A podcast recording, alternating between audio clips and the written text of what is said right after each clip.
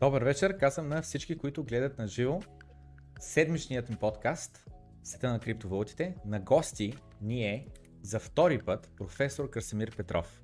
Миналия път започнахме с кратко представяне от твоя страна. А, по принцип не мисля, че е било чак толкова нужно, сега вече със сигурност няма да е нужно. А, предният подкаст беше с а, тема монетарна политика и сега започваме да влизаме малко по-надълбоко в това, след като уточнихме как работи инфлацията, защо имаме инфлация, кой я създава, по какъв начин я създава и какво точно представлява. Идва въпросът ние, като а, а, мислещи, здравомислещи а, хора, какво може да направим да се предпазим от нея? Как да инвестираме в, една, а, в условия на инфлация? Казвайки това, прехвърлям топката към теб. Моля, кажи първото нещо, което ти идва на ум, когато говорим за инвестиране в условия на инфлация. Значи инвестиране в условия на инфлация означава, че трябва да се избягват по възможност финансови активи. Това е първото нещо.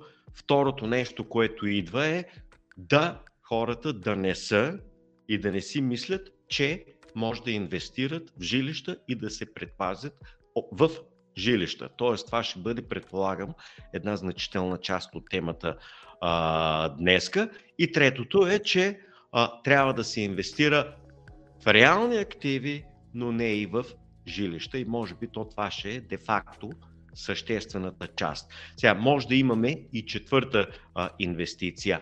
Акции в фирми, които по някакъв начин са облагодетелствани от а, инфлацията и от а, инфлационните а, процеси.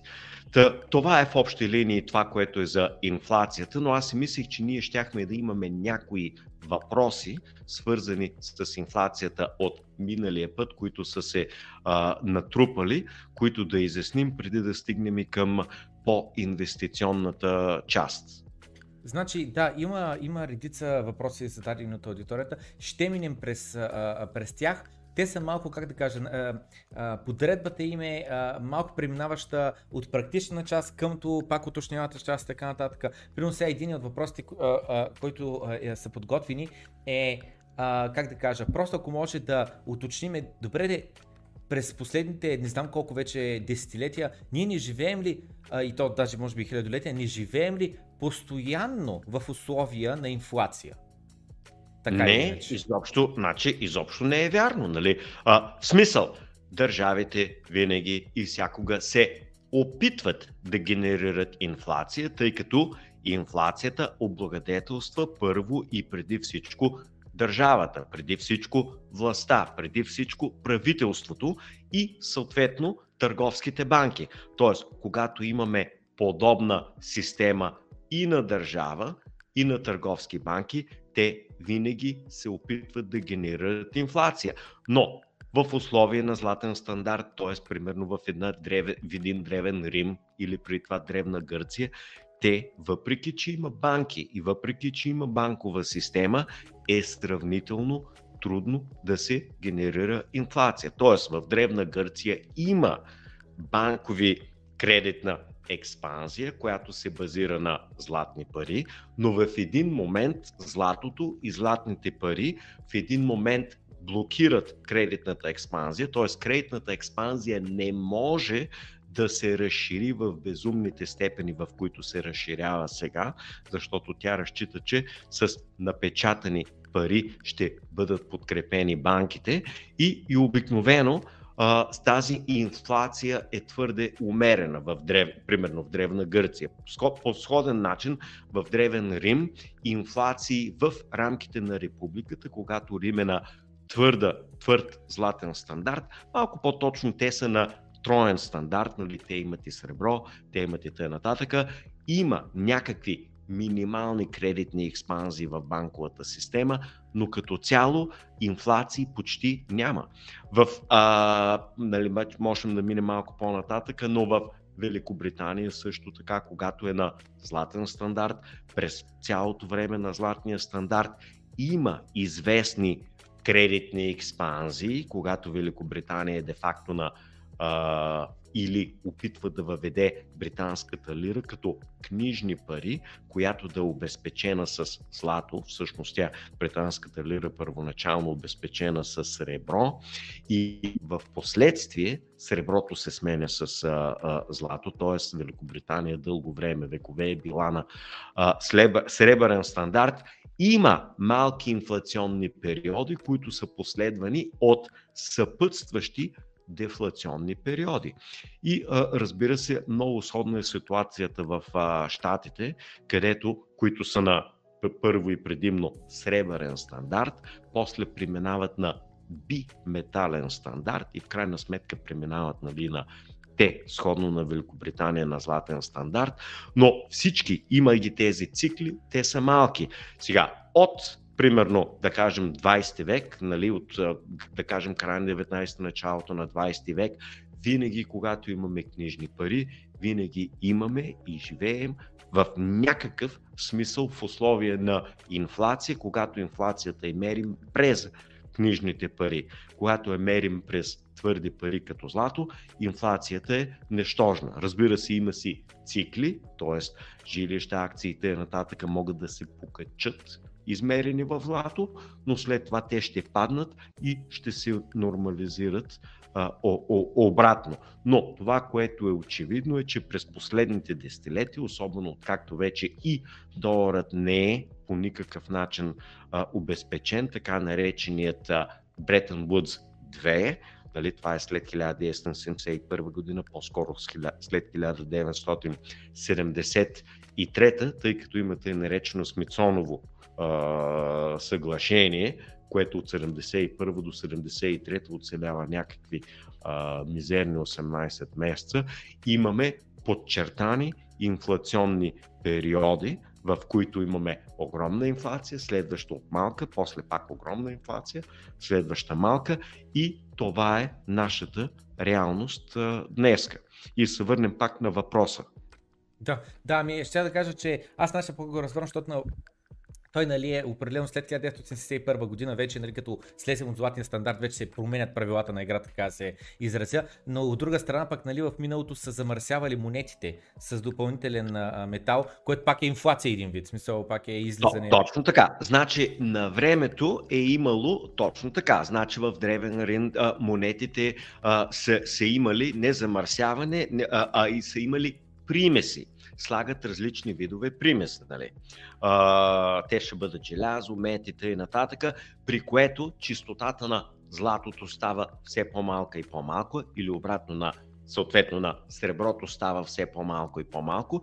И е изключително интересно, че хората на времето, ние говорим преди 2000 години, са имали феноменалната способност да разпознаят какво е златното съдържание на една монета и пазарът има уникалната способност да девалвира съответната монета до, нейната златна, а, а, до нейното златно съдържание. Тоест, ако едно време, примерно, съдържанието в даден период е било 40% злато от това, което е в номинала и което трябва да бъде, пазарът и дава и съответно 60% сконто, т.е. Нали, отстъпка от пълния номинал, за да отчете съдържанието. И пазара винаги е имал този тип способност, когато има инфлация чрез, нали, то се нарича на английски debasement, чрез добавяне на неценни метали към монетата,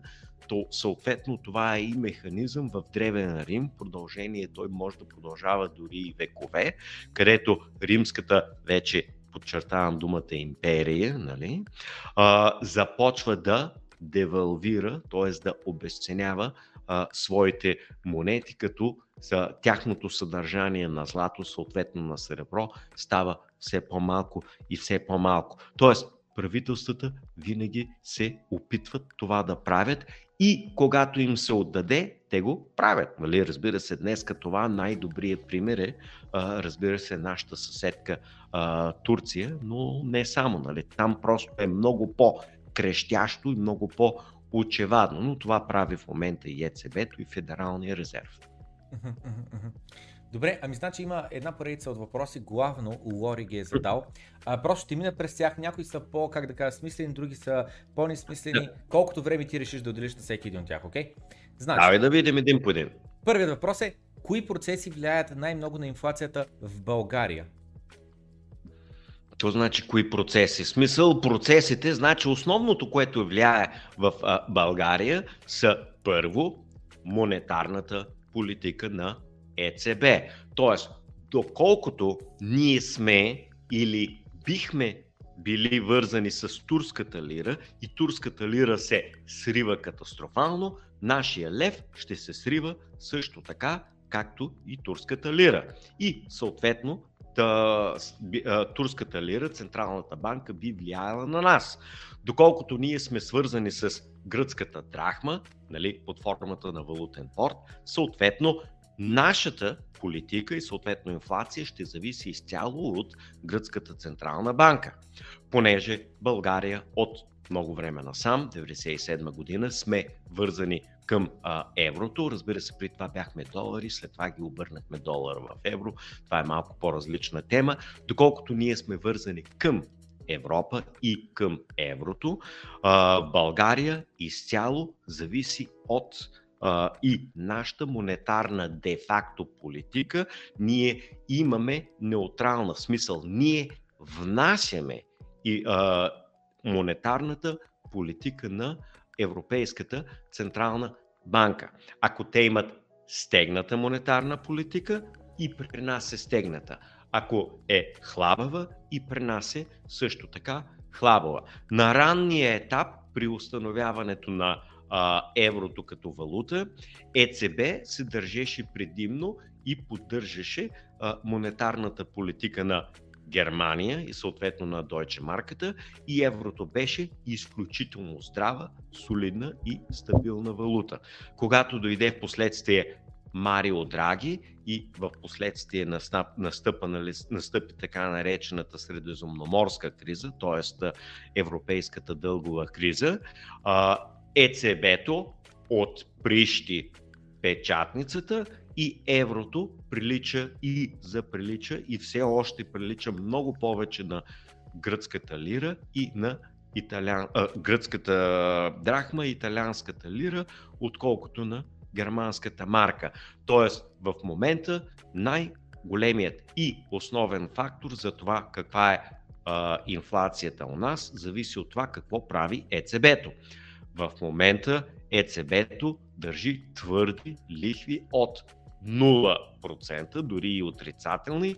И по тази причина и нашите търговски банки държат лихви около нулата, дори за депозантите, често пъти след таксите стават и леко отрицателни, така че българина каза майната му няма да си държа парите в банков депозит, отивам и си купувам жилище, нали, примерно. Тоест, ЕЦБ-то, лихвената политика ни влияе. Другото нещо, което влияе на българската а, валута и на българската инфлация е фискалната политика. Тоест, докато държавата поддържа солиден резерв, докато нямаме дефицити, докато я не расте а, а, дългът, държавния дълг, а, съответно валутата ни е относително стабилна и инфлацията е относително умерена. А, сега, от примерно две години насам, от covid след като отприщихме и похарчихме а, фискалния резерв, след това вземахме огромни дългове, после огромни дългове втори път, сега се говори тук за тая или другата седмица да се вземе поредният а, външен дълг. Всичките тези дългове се похарчват и се наливат в економиката и фискът, т.е фискалната политика също допринася за инфлацията. Тоест, инфлацията изключително простичко, но много вярно е да си мисли какъв е приносът на инфлацията от монетарната политика, който се определя от банковия кредит и какъв е приноса на фискалната политика, който се определя от фискалния или от бюджетния дефицит, а бюджетният дефицит се финансира с дългове и съответно тези дългове покачват общата парична маса. Примерно за последните 10 месеца официално по данни на БНБ, като отидете на вебсайта на БНБ, горе в дясно има статистика, като чукнете на статистика, в ляво се виждат макроекономически показатели, след това като чукнете на примерно пари, широки пари или парична статистика, широки пари, се вижда, че за последните 10 месеца паричната маса в България официално по БНБ се е покачила от 113 милиарда на приблизително 122, няколко милиарда. Т.е. за 9 месеца сме качили почти 10 а, милиарда и това са инфлационни пари. Т.е. това са пари, които подклаждат инфлацията. Разбира се, процесът за предходната година ни дава също някакви 10 милиарда и за по-предната са 8-9 милиарда. Тоест, ние имаме постоянно и отбелязвам бързо, бързо растяща инфлация, обикновено около 12-15% на паричната маса, която някъде по някакъв начин избива в инфлация. Нали? И до неодавна тя избиваше предимно и само в, или най-вече в жилищна инфлация, но сега вече избива и в олио, масло и така нататък. Така че да се върнем на въпроса, монетарната политика, която ние привнасяме от ЕЦБ-то и фискалната политика, свързана с а, това какво държавата прави с а, дълговете. Следващия въпрос. Значи следващия въпрос за мен вече е отговорен. Защо ми покачващи се цени при положение, че ни принтираме съби пари? А, значи, значи, значи изобщо. Първо, не е вярно, че не принтираме пари. Няма такова нещо. Всеки може да отиде и да погледне в БНБ банкноти и монети в обращение, които се виждат, че растат, растат, растат и растат. Тоест, първо, изобщо не е вярно, че в условия на вълтуен борт не се печатат пари. Това, което е вярно, че не се печатат необезпечени пари до толкова, доколкото законът се следва. Но, подчертавам, за да се разберат два механизма. Идват си моите приятели от Англия, те се връщат примерно с 20 000 паунда, те внасят тези 20 000 паунда, тези 20 000 паунда отиват в чейндж бюрото или в банката, в крайна сметка тези 20 000 паунда а, влизат, може би през някаква друга валута в БНБ и БНБ срещу тях емитира левове. Тоест, а, когато дойдат пари от чужбина, примерно аз се връщам от арабския свят, връщам се с съответните 20 000 долара, нали, вкарвам ги тези пари в системата, те идват от чужбина, тези 20 000 долара се обръщат и увеличават паричната маса дори и в левове. И левове се печатат по този повод. Второ, парична маса и пари се печатат тогава, когато държавата вземе външен заем от 1 милиард евро. Държавата взима заем 1 милиард евро, 1 милиард евро се превежда някъде от чужбина на държавата. Държавата, разбира се, няма и не може да покарчи 1 милиард евро. Това, което тя прави, тя ги депозира в търговска банка. Съответно, парите отиват в БНБ и срещу 1 милиард евро БНБ ще имитира 2 милиарда лева. Тоест, това е другият втори механизъм. Третият механизъм, който е много сходен е Бат Бойко се тупа в гърдите, ние получаваме от Европейския съюз нали, половин милиард евро помощи за така, така, така, нали? там беди какви си, примерно. Този половин милиард евро, който влиза под формата на евро, ще бъде или ще влезе в крайна сметка в БНБ, тъй като ние няма да го харчим тук под формата а, на, на, на евро, когато ние си плащаме нашите вътрешни сметки и съответно това също ще влезе в условията на борда, ще влезе към валутния борд и оттам вече ще а, увеличи паричната маса на така наречените тесни пари. След това, което е още по-важно да се разбере, в условия на валутен борт. Тесните пари, тези, които се имитират и са в обращение, т.е. паричния резерв, не възпира търговските банки да дават кредити. И когато банката, търговската банка даде един кредит, примерно за един апартамент за 100 000, да кажем, лева, тя дебитира вземания и съответно кредитира депозити. Нали, този, който получава кредита, той ще плати на някой друг човек и някой друг човек ще му се покачи съответно депозита депозитите в банковата система. Винаги и всякога от много десетилетия насам, от близо 100 и повече години, нали, това се нарича Пилз Act 1000, там вече съм забравил 860 и някоя година, нали, ще го намерят, 150 години насам. Банковите депозити на виждане, т.е. разплащателните влогове, се водят за парична маса. Т.е. ти всеки един момент можеш да отидеш или да извадиш парите, за да платиш, или директно да ги прехвърлиш от твоята банкова сметка в другата банкова сметка. Така че банковия кредит увеличава паричната маса. Тоест, банковото кредитиране генерира инфлация. Тоест, всеки ипотечен кредит, който банките дават, е проинфлационен генерира инфлация. Това е изключително важно да се разбира. Това, че не се печатат пари, не означава, че няма банкови депозити, които са проинфлационни. Сега, доколко тези банкови депозити са обезпечени с левове, е вече друг въпрос. Те, разбира се, банките държат не повече от 10-15% в а, лева като резерви и останалите, разбира се, всичко са кредити. Тоест, банковото кредитиране генерира инфлация чрез широките пари, въпреки че тесните пари не се увеличават, а тесните пари, които водят до печатане на пари, могат да се увеличат с външни заеми, някой като внася пари отвънка или съответно с някакви европейски. Така че това твърдение не е вярно. Твърдението е мантра.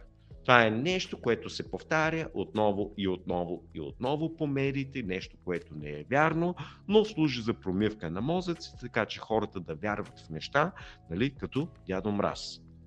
Да видим следващия въпрос. Ами, Искам да, през, да приключим за малко с въпросите, защото те започват малко да клонят към инвестиции и да направя едно mm-hmm. лично, как да кажа, заявление и ти ще ме поправиш, mm-hmm. ако, ако бъркам в нещо. Значи, да си защитиш от инфлацията, за мен буквално означава чисто и просто енергията, капитала, времето, което си а, а, генерирал и не си изхарчил, а, като нали, да. за мен парите просто е еднакво с енергия, с време и така нататък, за мен са все Спе... да, синоними. Спестяване, спестяване да. на покуп... Значи те са спестяване на покупателна стойност или способност. Да, тази спестена покупателна стойност а, да се защита от инфлацията за мен означава да ни я загубя, да ни почне да, да, да си стича от нея и от 100% стане 90, стане 80, на 70% и така нататък. А, и за мен да се защитя от инфлацията трябва да е различно от а, да инвестирам. Защото за мен да инвестирам означава, че аз искам да си увелича капитала и съответно за което аз съм готов да поема риск. Но тъй като хората сме доста сложни организми с психология, с, с, понякога сме рационални, понякога не толкова рационални, неща като златото, които би трябвало да са хедж срещу инфлацията, могат да се превърнат в един балон. И хем имаше хедж срещу инфлацията, хем се в инфлация, хем обаче златото е надценено. И в края на краищата се оказва, че човек, за да може да се предпази... Смисъл не, че е надценено, трябва да уточним. Uh-huh. Може да стане надценено в определени периоди от време, да, какъвто да, да. е периода от 78 до 80 година. Точно. Но не, да. че е сега надценено. Да, да, да, да, да, да. Има периоди, да. в които то става надценено. Точно така. Да, и съответно, нали, това, е, е, това е просто причинено от това, че хората в един момент започват а, а, нерационално да действат и примерно да балонизират. Всичко може да се балонизира. Абсолютно, нали, всяка услуга или всеки продукт или всяка акция и всеки актив и, и, и, или комодити и така нататък. И в края на краищата да. се стига до значи, там, че... Значи, значи, нека да уточним. Не всичко е възможно да се а, балонизира. Тоест, не може всичко едновременно да е в балон. Да, да, да, в отделни моменти. Винаги да. има един единствен, нали, който не може да е. Не може, ако всичко е балон, значи, това е балон не. спрямо, спрямо какво? Какво? Нищо значи, не, да, да. Значи, винаги, когато имаме балон, винаги трябва да дефинираме балон спрямо какво. Това е изключително важно. Да. Тоест, винаги, когато имаме нещо, което е надценено, трябва да се отчене, отчете надценено спрямо какво. Нали?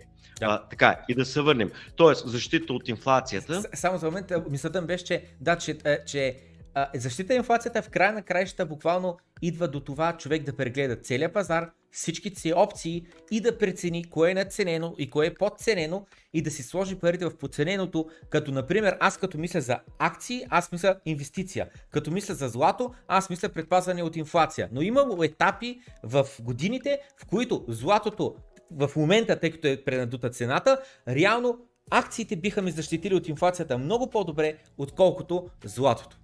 Така. Потенциално е възможно, но, но, но не винаги. Точно така. Значи, защита от инфлацията първо може да купите нали, потребителската стока, която потенциално ще използвате след време. Тоест, може да си купите някаква хартия, нали, която ще ви даде потребителска стойност, доколкото тя е дълготрайна. Може да си купите съответната чаша, може да си купите кафе, захар, кашкавал, доколкото е дъл, дълготраен, а, вино, разбира се, а, може да купите маса, стол, нали? т.е. можете да купите климатик и така нататък, доколкото те са дълготрайни, доколкото те в някакъв смисъл запазват стоиността си във времето, защото различните видове активи запазват по различен а, начин стоиността си, разбира се хранителните, нали? А, жито, грах, боб, леща, те запазват стоеността си, но не в особено дълъг а, период а, от време. Нали, книги в някакъв смисъл устаряват, с някакъв смисъл запазват. Тоест, а, вече имаме така наречена запазваща се стойност и тук вече говорим за запазваща се потребителска стойност. Другият вариант е, както ти споменаваш, да направим инвестиция с потенциален риск. Е, всички хора, които сега чувам, е едно и също нещо ми звънят, защото са се побъркали от инфлацията и каза, искам да си защита парите, ама искам да ги защита по начин, по който да не си загубя парите след 3 или след 6 месеца, като искам да мога бързо да ги обърна обратно в левове и да не загубя нищо и да не поемам рискове. Тоест, те търсят безрискова ликвидна инвестиция? И отговор, такава инвестиция няма. Так, такава инвестиция е депозитът, но депозитът дава в момента де-факто около 0. Държавната облигация, краткосрочна, която дава де-факто около 0. Тоест, а, паричната политика е такава, че те искат да направят сигурно, че няма и не съществува, и подчертавам думата, адекватна защита от инфлацията. Адекватно означава, че тя може да ви предпази в краткосрочен период от 3, 6, 9 месеца с сравнително малък риск и с добра ликвидност. Нали? И трите условия трябва да са едновременно. Тъй като вие може да се защитите примерно с биткоин, но не е ясно след един месец, когато ви потрябва дали биткоин е 10 нагоре или 20 надолу. Може да се защитите и с злато, но не е ясно след месец дали злато няма да е 10% нагоре или 10% надолу. Нали? Не е ясно, т.е. няма този тип ликвидност. Нали? Ясно е, ако си купите а, 1 кг кашкавал, че стоиността на този кашкавал, доколкото го а, пазите в хладилника или една бутилка олио, ще запази горе-долу същата си и подчертавам думата потребителска стойност, нали? но това е съвсем различно от това, аби имам 100 000 лева, аз не мога да ги обърна всичките в олио. И тогава вече да, да се върнем сега на твоя коментар. А, защита директна няма. Трябва да има някаква форма на риск, а щом има вече някаква форма на риск и вече има някаква форма на ликвидност, тогава вече опираме до а, първото фундаментално заключение, което преподаваме на първолаците във всеки университет, е, че трябва да има диверсификация. Тоест, би било детски, наивно човек да смята, че да, това е най-добрата диверсификация, че златото е единствената защита, че биткоинът е единствената защита или че жилището е единствената защита. Защитата трябва да бъде под някаква форма на портфейл с различни нива на инфлационна защита в комбинация с различни нива на риск, в комбинация с различни нива на ликвидност. И това е най-трудното, което хората се умяват да разберат. Те търсят едно. Нали? Ами, на времето хората са използвали тютюн. Тютюнът е имал сравнително стабилна стойност и въпреки пари, инфлациите и нататък, хората са разбирали 50 грама тютюн е 50 грама тютюн. И имало потребителска стойност и тютюнът възприема нали, методът, т.е. възприема функцията и на пари, и на защита от инфлацията. Разбира се, в Америка други случаи са били с уискито. Уискито е изпълнявало същата тази функция, при това с една идея по-добра. Когато уискито отлежава, то мъничко, мъничко подобрява потребителската си а, стойност, т.е. то не се в никакъв смисъл амортизира, даже дори му се качва и стоиността. И сега хората просто си мислят, че инвестирайки в жилище, и това е един от митовите легенди, които малко по-нататък ще а, опитаме да дискутираме, но се върнем така да поизчерпаме въпросите, защото все пак се опитваме да продължим нали, към а, предната и да си направим прехода към текущата нали, тема. Да, значи един много кратък коментар, само ще кажа, че за мен обаче, а, тъй като а, просто човешката раса, ще я нарека, а, постоянно продължаваме да се развиваме, биологично не толкова много, еволюцията бавно такова, действа, но технологиите много бързо се а, развиват и съответно за мен а, дори да мога по някакъв начин да а, запазвам кашкавал, хляб, ориз, олио, не знам с какво, някакви такива продукти а, до безкрай или да мога да купя една къща, която а, примерно а, а, поради някакви магически стойности да не се амортизира, просто да си стои, да няма шанс да се наводни и така да. нататък. За мен, за мен, дори в такъв случай, пак това не е перфектна защита от инфлацията и какво имам предвид? Имам предвид следното. Да. Момент, имам предвид следното, че технологиите се развиват, човечето се развива, след хикс на брой години, може би 100, може би 1000, може би никога, но ще колонизираме примерно друга планета. И в него момент real estate, недвижимото имущество, което е много ограничено на планета Земя, изведнъж се удвои или утори или опитори и така нататък. Също и при кашкавала. Да. Мисля, времето може да излезе альтернатива, някакъв а, друг, а, друга храна, която прямо повече да я харесаме, да ни е по-вкусна, да е по-хранителна и така нататък. И кашкавала просто буквално да спре да се произвежда, да спре да се харесва, консумира и така нататък. И да е буквално като някакво устаряло да. ястие, както при момента, примерно в а, това в, а, как се каже тая държава, Айсланд или не знам си какво, има там една супер стара риба, дето yeah. не знам си какво, и нали там един деликатес и нищо повече. И мислята беше стената, че дори аз да мога да запазя покупателната сила в някакви такива продукти, аз реално след време, може би пак ще бъда предсакан, защото те ще бъдат, а, как така, отлежа, отживелица. Вече няма да бъдат ценни и ще има много по-добри альтернативи. И в моята глава перфектният, начин за защища инфлацията означава, ако, ако аз съм примерно днес имам 1% от цялата монетарна енергия на целия свят, на човешката раса днес, след 100 години, след 200 години, аз пак да мога да си позволя 1% от всичко на света, но малко може би това са,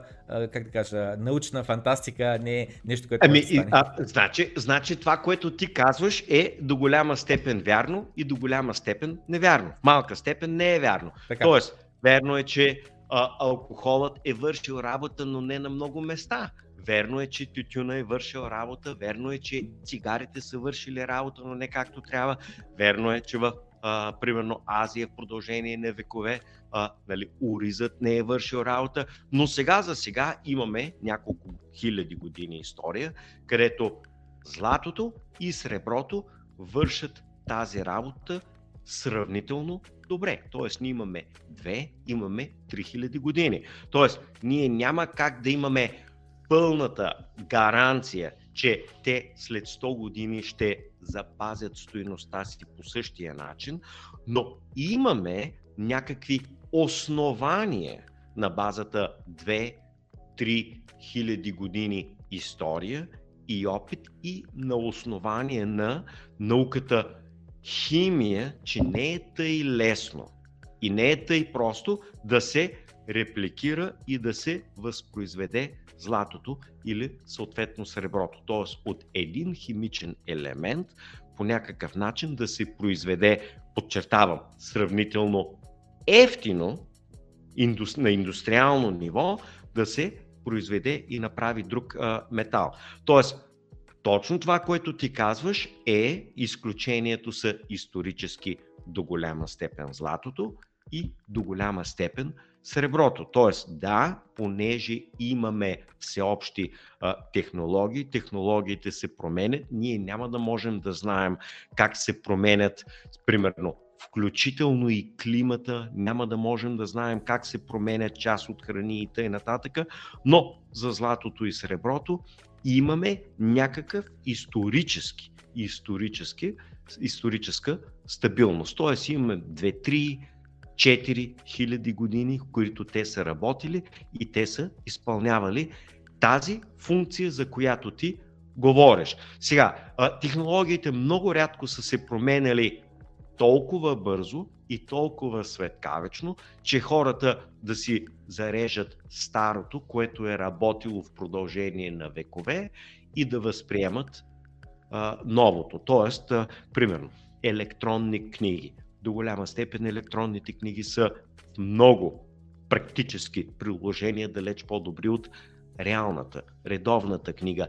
И въпреки това, електронната книга почти по никакъв начин не измества физическата книга. Много хора продължават да си ползват физическите книги и физическата книга има някои такива а, огромни предимства. Нали? Просто картинката е голяма, картинката е цветна, нали, на електронната книга това не става.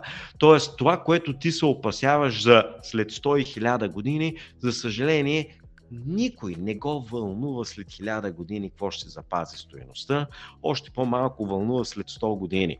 Хората ги вълнува какво ще стане идните 2, 3, 5, 10 години, ги вълнува какво ще стане или какво ще оставят за децата си, а след 100 години яка милата, яка милария. Нали? Това вече няма значение, така че няма смисъл ние да се фокусираме върху 100 години. Да, или какво мога да направим ние днес, сега, или какво е трябвало да направим последните 2, 3, 5, 8 а, години и да, нали, да, какво ще бъде след 100 години не е прагматичен предмет на разговор. Нали. Може да нали, научна фантастика да си а, правим, нали, The Spice, нали, това е нали, книгата Dune, нали? А, е, е, нали, това е съответно единия вариант. А, така, да се върнем пак на въпросите или коментарите. Да, значи, добре, следващия въпрос е на тема външен дълг, просто пита следното нещо. Не е ли да. хубаво, само искам да напомня, просто да напомня като перспектива, че това, което говорихме за печатането да пари в Штатите, защо другите централни банки и те започват да печатат, за да няма твърде огромна разлика в а, а, съотношението евро към долар или а, а, а, нали, различни валути. Тоест, за да няма огромни колебания в валутните курсове, където огромни колебания и в едната или съответно другата посока ще доведе до сериозни сътресения, както в импорт-експорт, така и в външни задължения на едната или на другата държава. Тоест, една валута, както е сега турската, и се обесцени сравнително бързо спрямо другата валута, няма начин да доведе до някакво сътресение. Тоест, рано или късно, ние на нас не е ясно, че Турция и, и, и турската финансова система ще гръмне, може би, като те ще фалират. Турция ще фалира като държава, няма да могат да обслужват външните си дългове. Ами да попитам, така, че да, се върна. Да. да попитам не точно за Турция, защото тогава пък имам следния въпрос.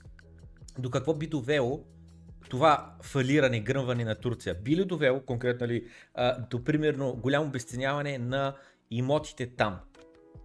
Разбира се, а, а не е необходимо, значи изобщо не, изобщо не е необходимо Турция да фалира, за да а, има обесценка на имотите.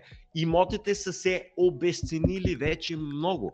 Интересно е, че маниаците на тема имоти бързо виждат как София е фантастична инвестиция и не могат да погледнат малко нали, а, на югоисток и да видят, че жилищата дори в един от най-великите градове в човешката цивилизация, Истанбул, Истанбул да. нали, а, че всъщност цените там, измерени в твърда валута, т.е. в евро или в долари, се а, сриват, т.е. цените падат. Нещо повече.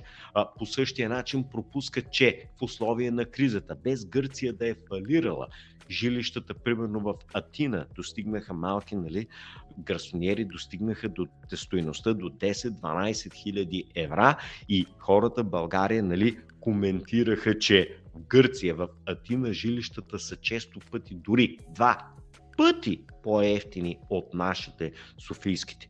Или до неодавна нашенци петричани ходеха и купуваха в Халкидики хубави на морето, али, а, имоти, става просто за апартаменти на морето, които бяха осезаемо по-ефтини от българските. Тоест, достатъчно е по някакъв начин често пъти, често пъти самата валута да се обесценява и при обесценката на валутата, без държавата да банкротира, съответно имотите да поевтиняват. Разбира се, трябва да напомним за младежи като тебе, които не знам дали са живяли 90-та, 91-та, 2-та, 3-та, 4-та година, в условията на хиперинфлацията в България, че тогава жилищата вървяха нагоре, нагоре, нагоре, нагоре, нагоре и нагоре в левове. Но в същото време, като ги погледнеш долари, върват надолу, надолу, надолу, надолу, надолу и 97 година апартаменти в София, говорим особено за панелки по крайнините, достигаха фантастичните цени от 6-7 хиляди долара. Тоест жилищата се обесцениха 5-10 пъти, измерено в долари в а, София тогава. И интересно е как хората нали, забравят, че жилищата са се сринали тогава и казват, че жилищата са изключително стабилни от 90-та айде кажем от 91 до 97 година, жилищата падаха в София и като цяло в България. И по същия начин от 2009 до 2013 жилищата отново падаха. Интересното е, че много хора са толкова заслепени или така са сложили капаците, че дори не си спомнят, че 2010 и 2011 Софийските жилища са падали, твърдят, че никога не са, или просто отричат, че такова нещо е станало, това, които са елементарни факти. Но да се върнем въпроса за Турция. Често пъти, както става нали, в Мексико, Бразилия, Аржентина, Венецуела и така нататък, съвсем нормално е в местната валута жилищата да върват нагоре и едновременно с това, измерена в твърда валута, те да падат. Такива беше ситуацията, сега вече трябва да си погледна тук малко, мога да погледна. Имахме един период, в който измерени в евра, нашите жилища се качват примерно 8-10% на година, 2014-2015 година, мога да извадя нали, данните. И в същото време еврото се обесценява още по-бързо измерено в долари. И ако човек е бил просто купил долари щял да бъде по-добре, отколкото да купи евро. Тоест, извинявам се, колкото да купи жилище. И хората просто виждат, апартамента ми се е качил 8% в евро и не виждат, че еврото му се обесценило 12 или 14% и че той всъщност е загубил в същото време в долари. Тоест той е можел да си купи долари и в доларите да бъде напред и отделно за същия период от време той е можел да вземе една прилична лихва за доларите, примерно 3, 5, 7%, така че той да бъде измерен в доларите в прост депозит, без рискът на жилището, той да бъде 10% напред спрямо жилище. Т.е. края на една година на годината, той да има измерено в евро, нали, същото това жилище, плюс още 10% отгоре, ако той не беше купил да. жилището. Това са важни неща, които трябва да се разбират. Но пак да се върнем какъв беше точният въпрос за външния дълг, кредитите или за момент, следващия? Момент, момент. Да, да, да това, е, това е въпрос, но аз преди него иска да задам този за, за, а, за Турция, но а, подготвих много набързо на втория екран тук, защото имам следния въпрос. Значи сега някои хора, а, как да кажа, има хора, които живеят все още в квартала, в които са родени. Аз имам такива приятели, да. аз съм от Варна, да. имам един приятел в Младост във Варна, Абе, стои да. си в Плаза Вар, той не е мърдал от него квартал, живее при още с родителите или ако купя имот, маздъжно в неговия квартал, близо до там, защото си го хареса. Там е нощен магазин, там е това, там са спомните и не ще да мърда от там. Има други да, хора, да, да. които сменили са квартали, но не са сменили градове. Има други хора, които я са преместили от Варна София, от Бургас София, от по-малък град в по-голям град, са, нали, било то до Пловдив, било то до Варна, да, Бургас, от околността да, да. и така нататък. Но те ще живеят с капаците. Да. И, нали, Сега, аз... дали ъгъла е минус 10 или минус 5, той да. си е с капаци. Да, да. И съответно, и... Нали, а, а, знам, че 10% от аудиторията на, на канала е от чужбина. Тя гледа, в смисъл, тя е българи, които са живеят чужбина и нали, гледат а, канала. И а, нали, аз съм живял 5 години в, а, в Лондон и аз, особено откакто съм а, нали, заживял в чужбина, абсолютно гледам на глобално ниво. Аз, когато говоря на тема имоти, аз си говоря за имоти в България, не аз говоря за имоти като цяло. И като говоря за пасивен доход от имоти, аз нямам пред пасивен, имот, пасивен доход от имоти в София, във Варна, в Кнаско или в Банско или в, на, на Черно море. Аз имам пред Нищо не е в Италия, нищо не е в Англия, нищо не е си какво. Най-различни нали, схеми имаше, нарека думата схема, но Дубай, в хубавия. Точно така. Да. да, имам пред така думата схема, имам пред в, в хубавия смисъл на думата схема, в смисъл, че има government, government schemes, нали знам как се казва на български, но нали, такива правителствени да. начини. Примерно в Англия има, дават ти 80% програми. от програми, програми. 80% от, от пазарният найем ти дават за имота, но подписваш 10 годишен договор, който те ти гарантират, постоянно ти плащат найема, а те се занимават да ти наемат, намерят наемател и ти правят поддръжката на къщата, което реално е разход. Yeah. И ти реално в края на краища буквално по-добре подпишеш този договор, да, да, да, да, го мислиш този имот и така нататък. И съответно, тъй като минахме пък на тема Турция, и аз нали, тъй като мисля за на глобално ниво, къде е подходящо да се купуват имоти, и реално, защото в момента говорим, темата е защитаване от инфлация, и аз лично стигам до извода, че то няма такова нещо като защитаване от инфлация. То просто има разумно инвестиране. Аз реално като купувам злато, аз няма да защитавам инфлацията, аз реално ще инвестирам в него, защото в момента златото е подценено спрямо къде трябва да бъде. Но някога то може да бъде 2-3 пъти от, нали, надценено. Също и с акциите, също и с движеното имущество, но много важно за мен е недвижимото имущество не просто в България. Аз гледам навсякъде по света, където аз като български гражданин, като жител на Европейския съюз, имам право да закупя имот, било то само апартамент или то и земя. И съответно отворих, тъй като говорихме за Турция, отворих 20-те държави с най-висока инфлация. На английски ще ги прочета държавите а, а, и нали, от топ 20 надолу са Венецуела, Зимбабве, Судан, Лебанан, Аржентина, Саут Судан, Исламик Република в Иран, Сюринаме, ние знам тая държава, Йемен, Хаити, Ангола, Либия, Етиопия, Либерия, Замбия, Сиера, а, Нигерия, Нигерия, Нигерия, Нигерия, Нигерия, Узбекистан. Да, Нигерия, Найджерия. Да, това е наша шега, всеки път да, се бъркам да, Нигерия да, ли е Нигерия ли е. Каква е темата, какво е интересното? Да, да, да, Турция и последната е Канго. И сега въпросът е следния. Турция тук е с 12% инфлация вкарана а, в списъка. Често казвам, да. за мен това 12% доста реалистично положение, че те за една последната година загубиха спрямо долара само 12%, ако не и 50% може да са загубили, знам колко. А, а, и въпросът е, а, как да кажа, колко рисково е закупуването на недвижимо имущество, било то земя, било то къща, било то с земята, било то апартамент, в а, малък град, в столица и така нататък, в такива държави, които имат голяма инфлация. Турция е точно до нас, нали? И да. а, инфлацията бе голяма, ама не е най-висока, защото гледам Венецуела пише 2000%, Зимбабве 500%, да. Лебанен 88%, Аржентина 42%, като нали, от тия проценти ами, значи, са защо по-високи. Значи въпросът е, в крайна сметка, каква е абсолютната стойност, която изплащаш? Примерно, да, изплат, да, да купиш жилище в Судан, което ще ти струва, да кажем, 30 000 евро, е абсолютно безумие.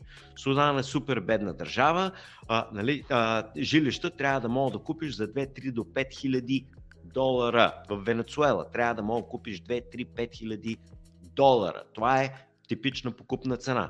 Тоест в Аржентина, когато в Аржентина се сриват а, борси, пазари, жилища и т.н. измерени в долари. А, жилище, което е струвало 100 000 щатски долара, пада и започва да струва 7, 8, 10 хиляди щатски долара. Тоест, едно жилище, измерено в чужда, по-твърда валута, спокойно може да падне 10 до 20 пъти да се обесцени.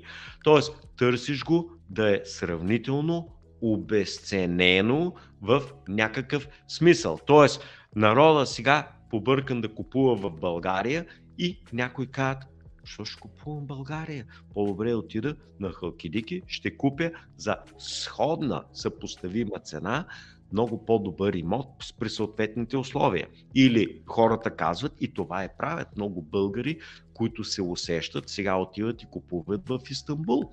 И казват, че в Истанбул е много по изгодно от всякакъв вид економическа гледна точка и едновременно това е по-ефтино. Защо да купуваш в България? Нали?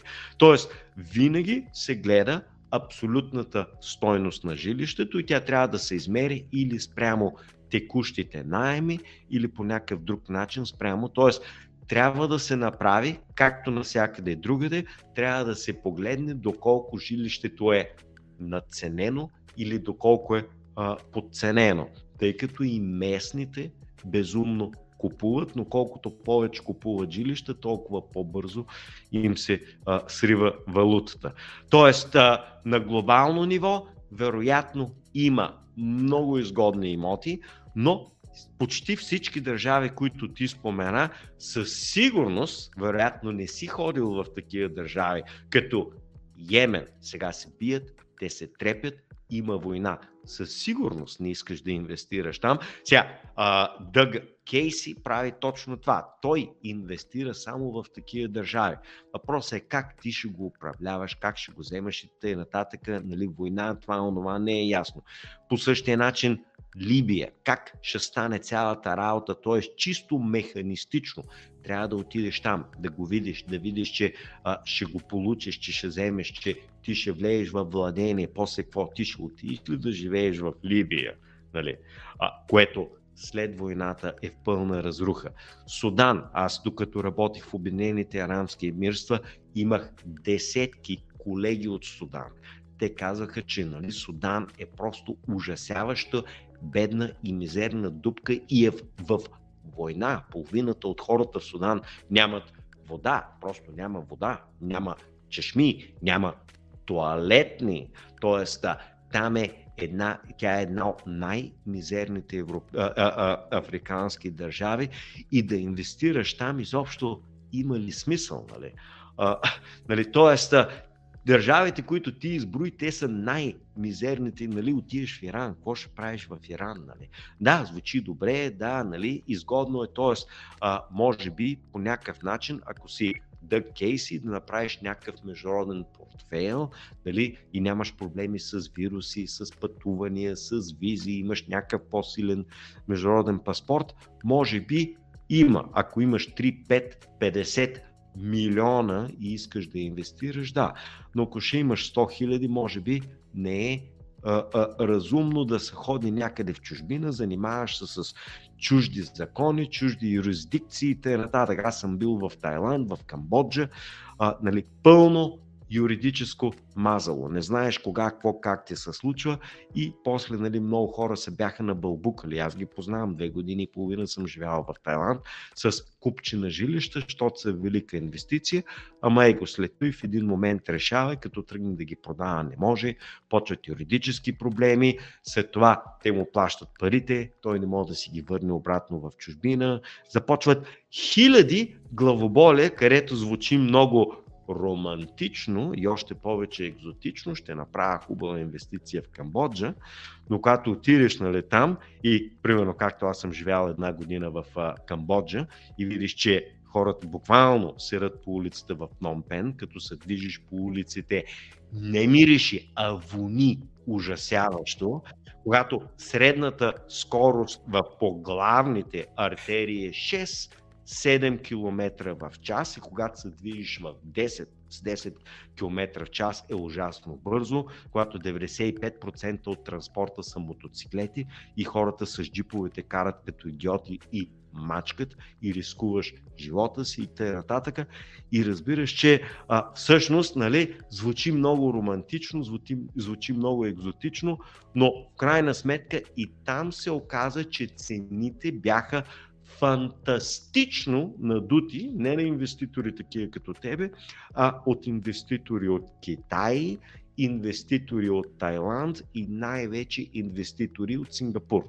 Тоест Сингапур преди 6, 7, 8 години имаше луди, безумни цени и той, което сингапурците правят, те гледат наляво, гледат надясно, гледат на север, гледат на юг, виждат Тайланд, изкупуват Тайланд, виждат Камбоджа, изкупуват Камбоджа, виждат Бали, изкупуват Бали, изкупуват Малайзия и самият а, сингапурски балон, съответно и балона в Хонг-Конг, води до разлива и се прелива в всичките съседни а, региони. И това ставаше, разбираше, разбира се, английския балон се преливаше в България, включително и в Банско, включително и на морето. разбира се, и по Испания и т.н. И в един момент всичките, целият, цялата, целият инвестиционен клас става супер а, надценен. Така че да, звучи добре, да, звучи романтично. Ако, може би, намериш някой инвестиционен фонд, който се занимава с тези неща, който се управлява и той ти казва, да, ние инвестираме и т.н. И ти можеш да се довериш на този фонд, че от честни, почтени хора, почтени менеджери и т.н. че няма да са мошеници, но кажеш да, ще инвестирам някакви 5, 10, 15% от общите си активи и ще ги използвам като потенциална диверсификация. Нали? Тоест, напълно възможно, но човек трябва да е запознат с а, а, а, реалностите. Тоест, реалният свят няма нищо общо с Лондон или с Велика Британия или с България. Когато отидеш, видиш, че на другите места живота е ужасно мезерен и след като изкараш там 3-6 месеца, кажеш, а, тук никога, ама никога няма да купа жилище, дори и да го купа, без пари да ми го дават, после ще се чудиш какво ти да го правиш. Да. А, така че е малко по-сложно и да кажи сега това, като коментари. Имах преди, това, като имах преди, просто беше дали може да използваме а, нивото на инфлация в държавите като сигнал, че е добра идея просто човек да проучи конкретна да. държава. Сега съгласен съм то по имената, значи, близък значи, изток, някакви да. дълбоки африкански държави. Ясно да, е ли, че не са най давам, да, Веднага ти давам отговор. Далеч по-добър сигнал от инфлацията е обесценката на валута. Обесценката на валута е по-добрият економически сигнал, защото той е много посилен, много по-валиден и се вижда ясно и директно като борсова цена. Инфлацията те може да се рапортуват Турция 12%, Аха, но разбира се, лихвата е 15%. Разбирам. Всички знаят, че реалната инфлация е я 20, я 25%. Тоест, рапортуваната инфлация е силно манипулируема, да, да, така както сте прави Цялото днес това нещо, в България. Цялото това нещо го подхванах, защото вчера Леон за ден имаше твит на тема, че а, турската лира е паднала спрямо долара с 5% за един ден. Като 5% е да, толкова 4, много, ама да. е цялата валута, така че това е много за един ден, нали? Цялата валута да падне. Така, да, значи 4% се е обесценила онзи ден и вчера имаме допълнително обесценяване от 2-2% и половина, т.е. вече имаме 6-7%. Беше и се крепеше точно на 10 долара, т.е. 10 лири за долара и стана 10,40, сега е вече 10,60 и нещо. Да, аз това имах преди. Аз как инфлация просто отново използвах грешно термина. Имах преди точно това, валутата да губи, а, а, тега си към долара, да става все по-зле, все по-зле. То не пега ми такова, нали? Съотношението остава, а, когато изгърмява нагоре, означава, че... Да, валутния курс. Да, валутния да, курс, да, т.е. Да. гледаш валутния курс. Да. А, така че валутния курс е особено добър сигнал, че нещата отиват на зле и че често пъти човек трябва да е търпелив, да изчака и че ще станат там още по-зле, а за тебе, че ще става все по-изгодно. Тоест, Това, че сега е изгодно да се купи в Турция, не означава, че отиваш и купуваш.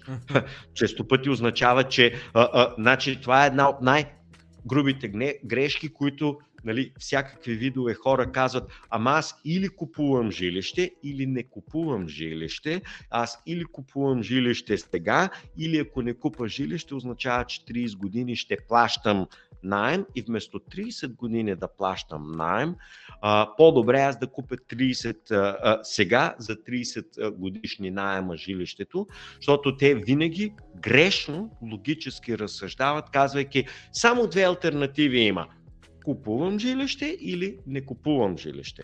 А то това не са двете альтернативи. Альтернативата е купувам жилище днеска или отлагам покупката с една година. Тоест отлагам решението за покупка след една година. След това, след една година като дойде, купувам ли сега или ще отложа решението за следващия една. Тоест, не е вярно, че при тези обстоятелства след 30 години няма сте купили жилище. Това, което е по-реално е, че след 3, 5 или 8 години, когато жилищата паднат достатъчно, ще бъде значително по-ефтино да се купи. Тоест, защото днес сега е просто изгодно, не е аргумент да се купи днес сега, а може да се доизчака и да се купи още по-изгодно. Нали? Това е също много важен общ инвестиционен аргумент. А как да решиш тогава, да внима... как да решиш mm-hmm. тогава, деца казва на английски, to pull the trigger? Да решиш дали добре, сега е момента, вече трябва да действа. Ами, значи ти пак си гледаш какъв ти е първо общият твой личен портфейл. Ти пак си гледаш какви са ти различните експозиции. Тоест, те винаги ме питат, нали, добре, не ма изгодно ли е да се купи жилище или не? Отговор, ако имаш 5 милиона кеш, и имаш половин милион в жилища, да, отиваш и купуваш жилище. Тоест имаш 90% кеш и 10% жилище отиваш и купуваш.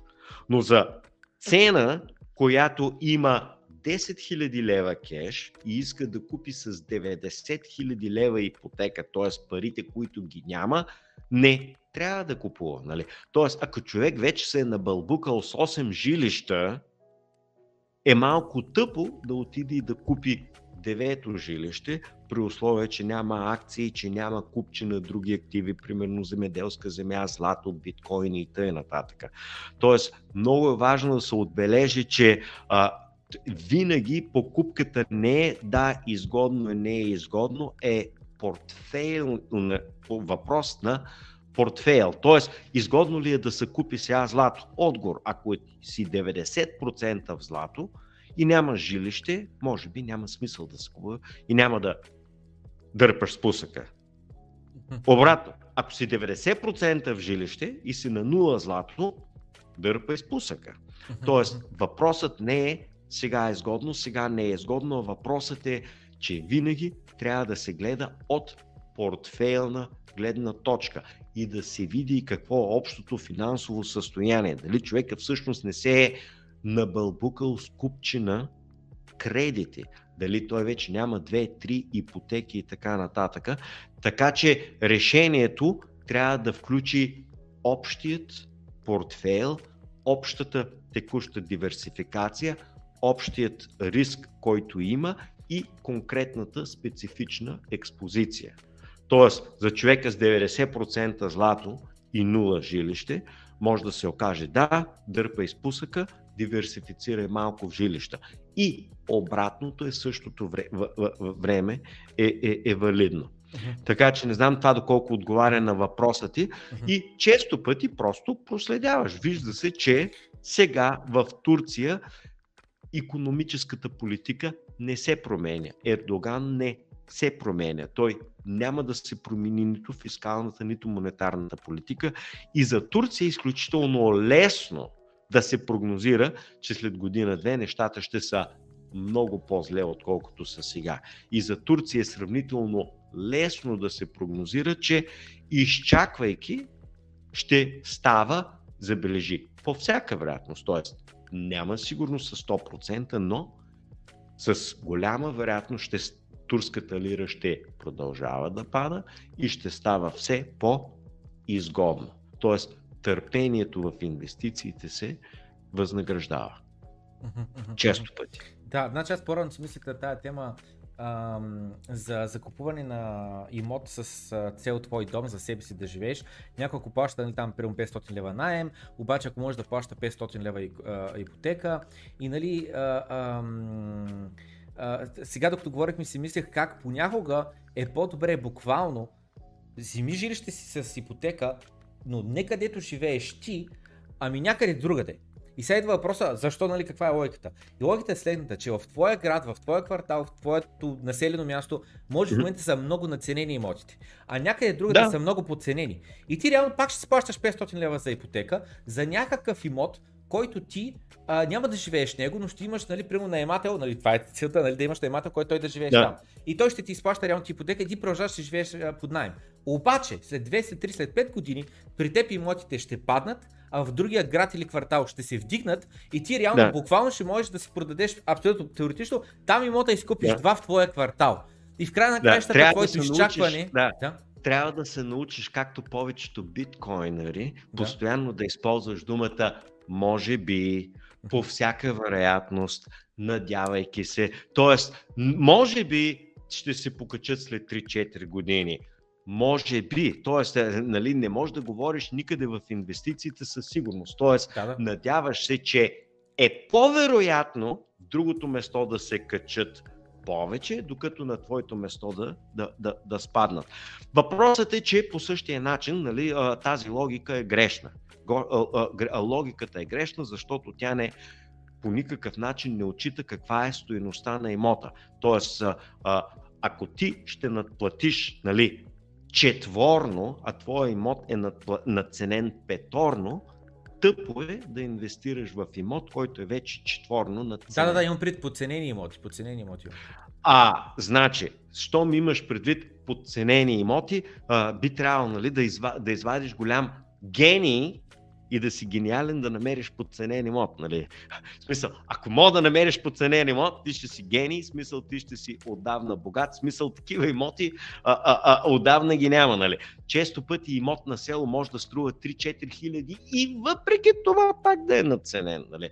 Тоест, а, а, ти пак трябва сега да дадеш дефиниция, нали? как ние оценяваме един имот и как този имот е подценен, но да, предлагам да се върнем на въпросите, да Добре. си изчерпаме а, въпросите, т.е. да ги един по един да си отхвърлим нещата, ами, преди да тръгнем към имотите. Нали? Ами Георги, Георги пита следното нещо. Той издава два въпроса, но те са обвързани. Значи, Прочита Давай. първия и във втория има съвсем малка разлика. Те са два въпроса, да. втория е реално копия на първия с малка разлика. Значи, как може да се защити спестяването от инфлация, в какво да инвестира, живееш в България, обикновен българин, спестени примерно 1000 10 000 лева и след това същия въпрос се задава, но променя цифрата на 100 000 до 500 000 лева. Ами отговорът е това е, нали, че няма никаква пълна защита всеки, който мисли, че има пълна защита, е наивен. Тоест, държавата, монетарната политика с така наречената политика на финансова репресия е прави абсолютно сигурно хора като него да не могат да бъдат пълно и думата е надежно защитени. Тоест, той няма шанс. Никой няма шанс. Аз нямам шанс. Ти нямаш шанс. Единственият шанс е ние да намерим някаква альтернатива. Може да е акцията Тесла с надеждата утре, ако ти потрябва да я продадеш или след 3 години или след 3 месеца, ако трябва да я продадеш. Или да е биткоин, или да е етериум, или да е злато, или да е сребро. Или често пъти да я оставиш в банков депозит и съответно да поемеш е, рискът от обесценка. Нещо повече, ако той има, буквално, и то това беше един от въпросите, които бях на интервю, ако имаш 5000 лева, явно, и това са ти всичките кешови позиции, явно нямаш какво да се притесняваш от обесценка на парите. Дръж си парите. Тоест, уникално тъпа политика е човек да поддържа нулев кеш. И утре какво става, ако имаш малък проблем и ти трябват 500 лева и ти нямаш 500 лева? Или шофираш колата, стане някакъв проблем, трябва ти 3000 лева ремонт за колата или стане 5000 лева, или колата с капи трябва да купиш 8000 лева. Значи, човек трябва нормално, без значение колко е инфлационна средата, да поддържа 2, 3, 6, 9 месеца кешова позиция, 9 мес, разходни месеца кешова позиция. Тоест, ако средно човек харчи по 1500 лева или семейство харчи по 1500 лева на месец, това семейство трябва да поддържа между 5 и 10 хиляди лева кеш, нали? то се нарича emergency, emergency нали? за всеки случай, за зор заман. Нали? Тоест, ако това са му парите, той няма какво да защитава. Нали? Той няма какво толкова да губи, за да има какво да защитава. Ако има примерно половин милион, се връщаме пак на стария въпрос. Пак не можем по никакъв начин да отговорим, докато той не каже каква, какъв му е портфейла. Ние да кажем, Тоест... че, е, да кажем, че е всичко в кеш. Аз така го разбирам въпроса. Че в момента е в кеш. То. Ето, ако значи всичко е в кеш, тогава е много лесно. Нали? Остава примерно 20% в кеш, ще си вкара примерно да кажем 30 или 40% в злато и ще вкара 40% в недвижими а, такова.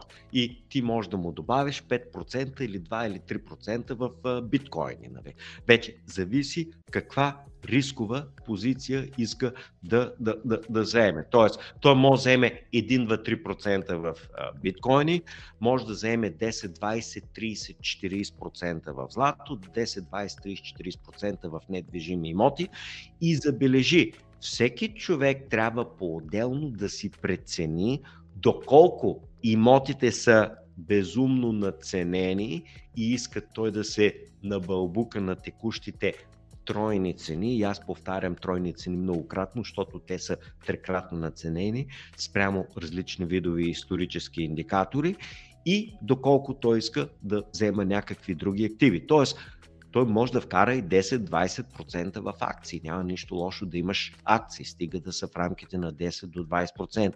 Няма нищо лошо да има биткоини, стига да са в рамките примерно на някакви, предполага са 5%. Нали? Колко е волатилността на, примерно, на биткоин спрямо златото? 5 към 1, 8 към 1. Колко пъти е по-волатилно златото спрямо, а, биткоина спрямо златото? Колко? Много пъти, много пъти. Колко? Около 8 пъти. Примерно, да, много пъти. Добре, 10 пъти. Значи той може да сложи спокойно, що ме 10 пъти волатилността, 10 пъти трябва да му е по-малка позицията измерена в злато, за да има една и съща рискова експозиция. Тоест, ако той слага 30% в злато, ще сложи 3% в биткоин. По този начин той ще запази една, един и същ кумулативен риск. Нали?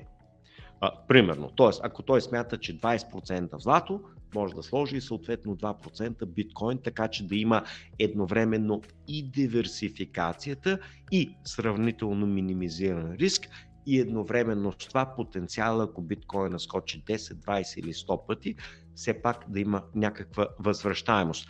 Тоест, това, какъв е оптималната инвестиция, зависи от това човекът как възприема рисковете, как той оценява рискове. Примерно, има хора, които са абсолютно убедени, че жилището е 100% абсолютно гарантирано, 100% бетон, стабилна инвестиция и те вкарват не 100, а 180 от това, което имат, те вкарват в жилища. Тоест, те вкарват не само всичките си пари, взимат още 80% кредити и тях също вкарват в жилища.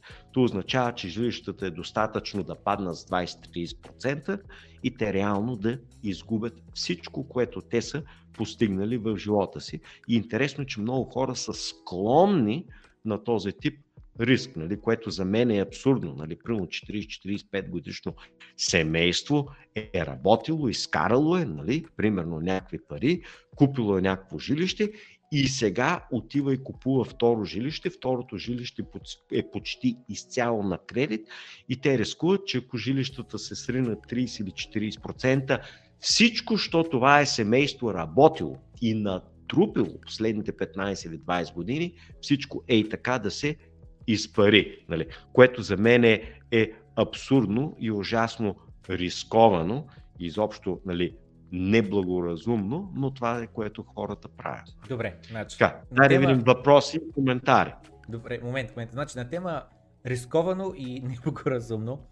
А, първо, а, просто да спомена, нали, този канал, в който в момента стримваме а, а, а, подкаста, а, нали, го създадох с идеята чисто и просто а, да предпаза хората от криптопирамидите, защото има такива, където ти казват, дай тук едни пари, гарантирани 30-40% доходност на месец, така нататък. Бях поканен да. една такава пирамида и аз стигам, аз казвам, това е пирамида, те викат не е пирамида, и аз казвам, очевидно е пирамида и така нататък. И заради това създадох канал. Направих първи 10 образователни клипа, в които просто обясня какво е биткоин, какво е блокчейн, как се купаят, какво е Етериум, да. какво са умни договори, така, така, така, така.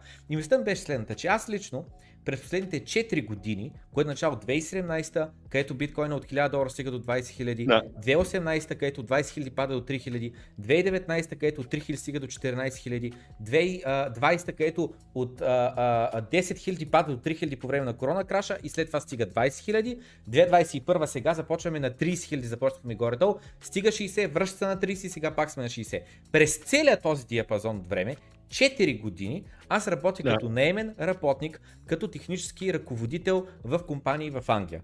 И докато го да. правя това нещо, аз каквото спестя, съм го наливал в криптовалути. През цялото време. Така. Главно в биткоин, но също така в Ethereum и в хиляди едни други ауткоини.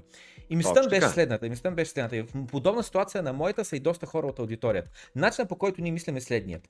Ние сме инвестирали в криптовалути не защото е нисък риска. Напротив, защото е огромен риска, защото това е нещо ново, но съответно с огромния риск, нали, риск to reward, идва и голям шанс, потенциал за рeward. Защото нито златото, нито акциите, нито имотите, ама нищо не е направил, както биткоин е направи от средна цена, да речем 6-7 хиляди за последните 3 години, да стане 60 хиляди. Това е 10x, нищо друго. а, а не говорим за ауткоини, които направиха не 10x, ами направиха 50x, 100x и така нататък. Съответно, огромен да, риск се поредя. Хиляда, нали?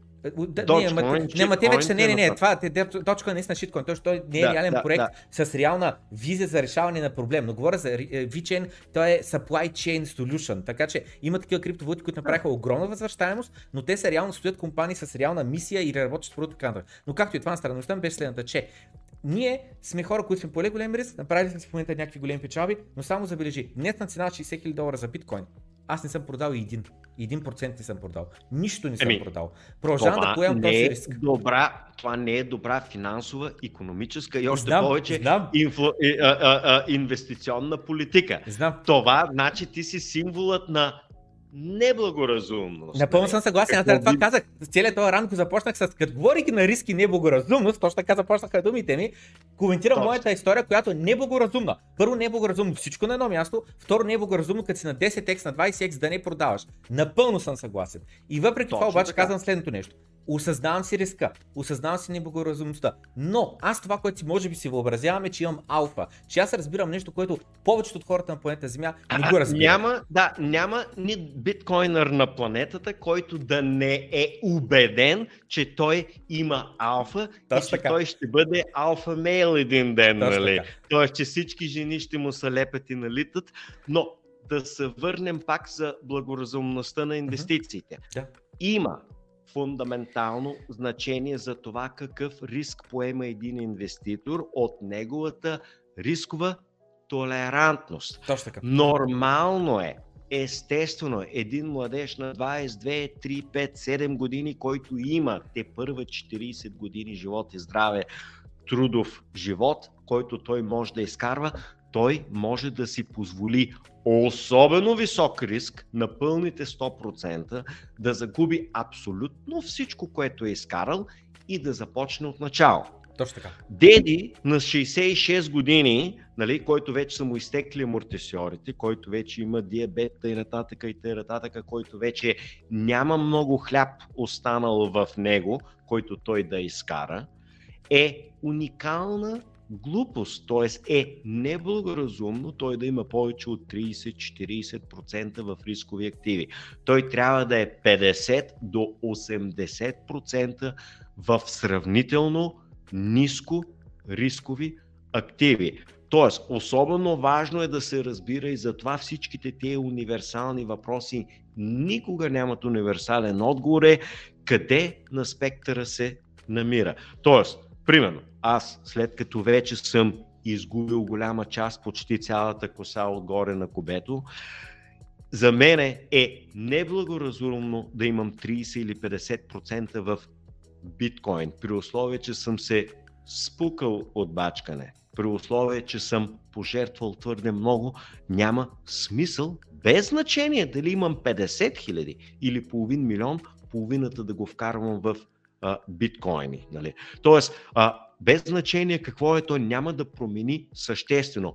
Но, ако аз сега на 50 годишна възраст загубя половината от парите си, би било, би било сериозен, да, да. жесток да, да, удар. Нали? Да. Докато, примерно, ти, измислям си за иллюстрация на 25, да. не би било по никакъв да. начин пагубно. Да. Тоест, ти би трябвало да можеш и това е съществено а, а, разлика, че благоразумието зависи и от фазата в живота. Тоест, винаги трябва да се използва всеки път за всяка една инвестиция трябва да има два елемента.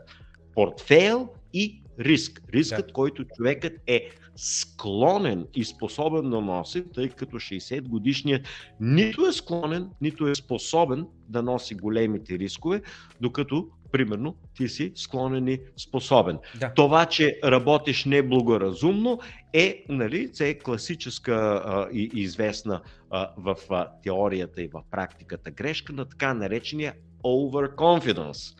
Тоест, аз се занимавам с инвестиции, примерно, далеч преди да си бил роден и изобщо не съм така уверен, както ти, който се занимаваш от 2, 4, 6 или без значение колко години. Тоест, за ранно начеващите е особено фундаментална грешката на overconfidence, където те смятат, че имат нещо повече, че знаят нещо повече, че те са малко по-умни, по-начетени, а, че са хванали какво беше, Бога за шлифера. Тоест, това е изключително типично и обикновено младите правят тези огромни скокове в рисковете и разбира се, 10, 20, 30% от тях се умяват да изкарат и да изкарат много добри пари и да спечелят много добре.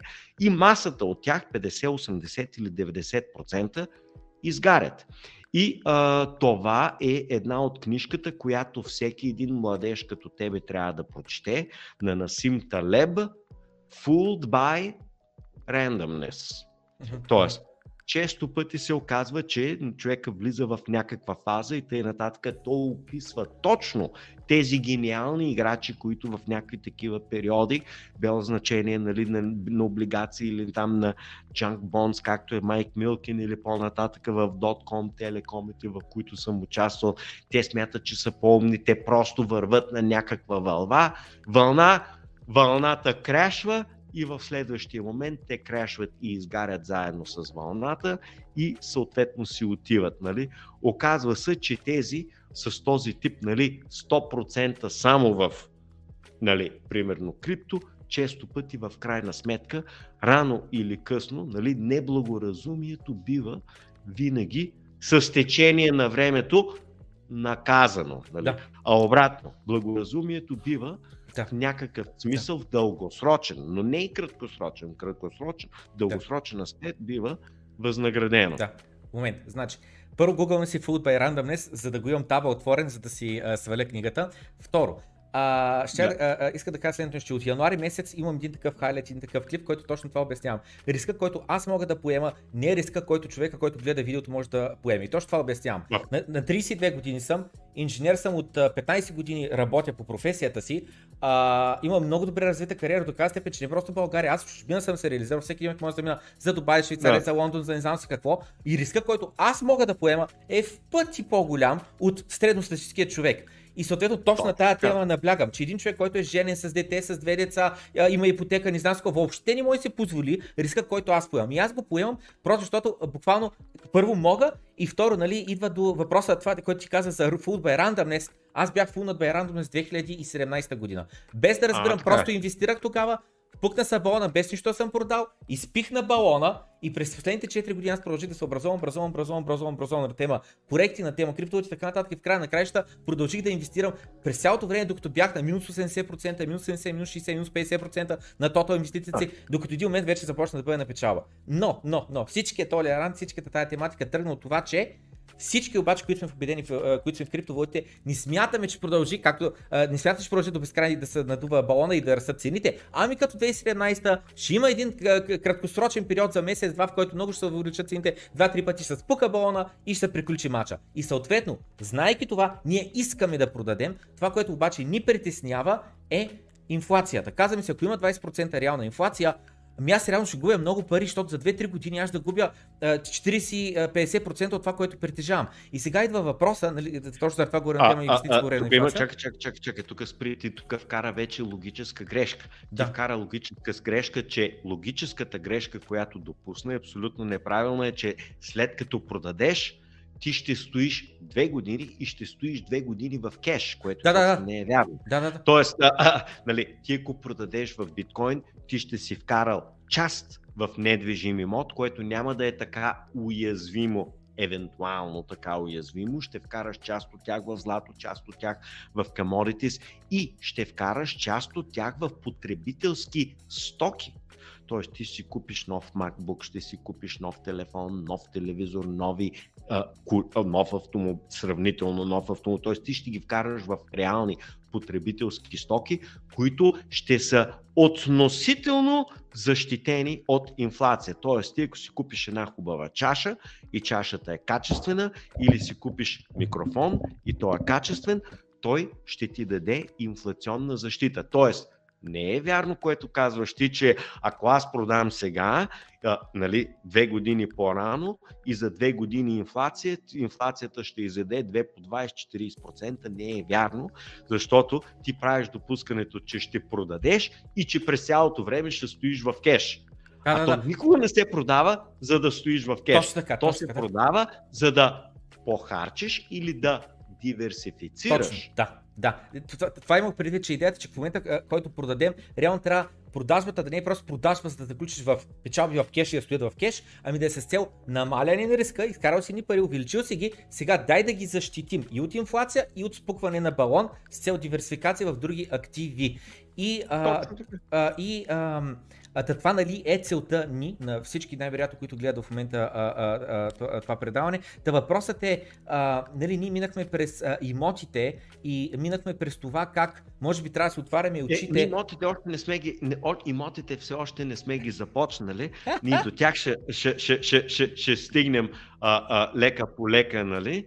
Но давай нататък, да. А, мислям беше, а, а, просто ако може малко да захапим темата за, а, как да кажа, как да преценим а, в момента е Uh, те, и това, което каза за имотите, беше, че просто може би ни трябва да затваряме капаците на очите само за България, може да погледнем в Турция, да погледнем в Гърция, или да погледнем в Англия, или да погледнем в Германия и така нататък. Все пак сме европейци, част от Европейския съюз, да, поне да, до където да, имаме директен да, достъп, да. да може Португалия, що не Испания, Италия и така нататък. Да, и, и, и, и въпросът обаче е, а, имотите, а, тъй като не са единственият а, а, избор за затваряне на пари и предпазването инфлация, въпреки че в България до голяма степен така мислим, та въпросът е как, е как да преценим а, колко процента от новоизлюпил се кеш, защото нали, продаваме криптовалута и ние продаваме да. за кеш, новоизлюпил се кеш, как да го разпределим, колко процента да бъде злато, колко процента да бъде в възможните альтернативи, които да ни защитат от инфлацията. Значи ти може да имаш новоизлюпен кеш, няма значение колко ти е новоизлюпения кеш. Единствено, което има значение е какъв е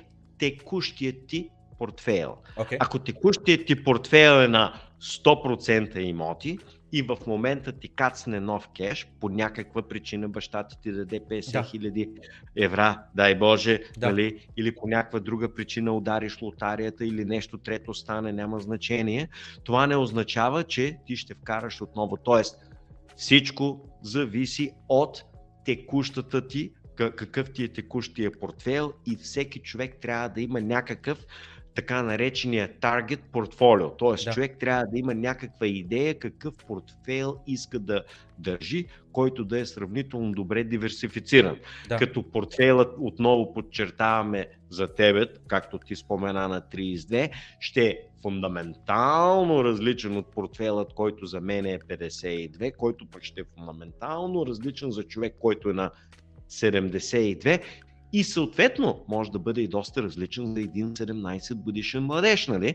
който по някаква причина или има някакво бизнес, или баща му дава някакви пари и той иска или майка му му дава някакви пари и той иска съответно примерно 3000 лея, с които той иска да си играе по някакъв начин. Дали той ще търгува с Тесла или с биткоини, вече да. друга тема. Нали? Да. Тоест, а, значи, първо, трябва да се определи общия рисков профил на човека, да му се определи този а, идеален или а, така наречения целеви портфейл, който той а, предпочита да има, като уточняваме на 52 години вече с едни доходи един потенциал, а, е, портфейла ще е един, с други доходи ще е друг, с жена с три деца портфейла ще е съвсем различен, отколкото е ерген купонджия, т.е.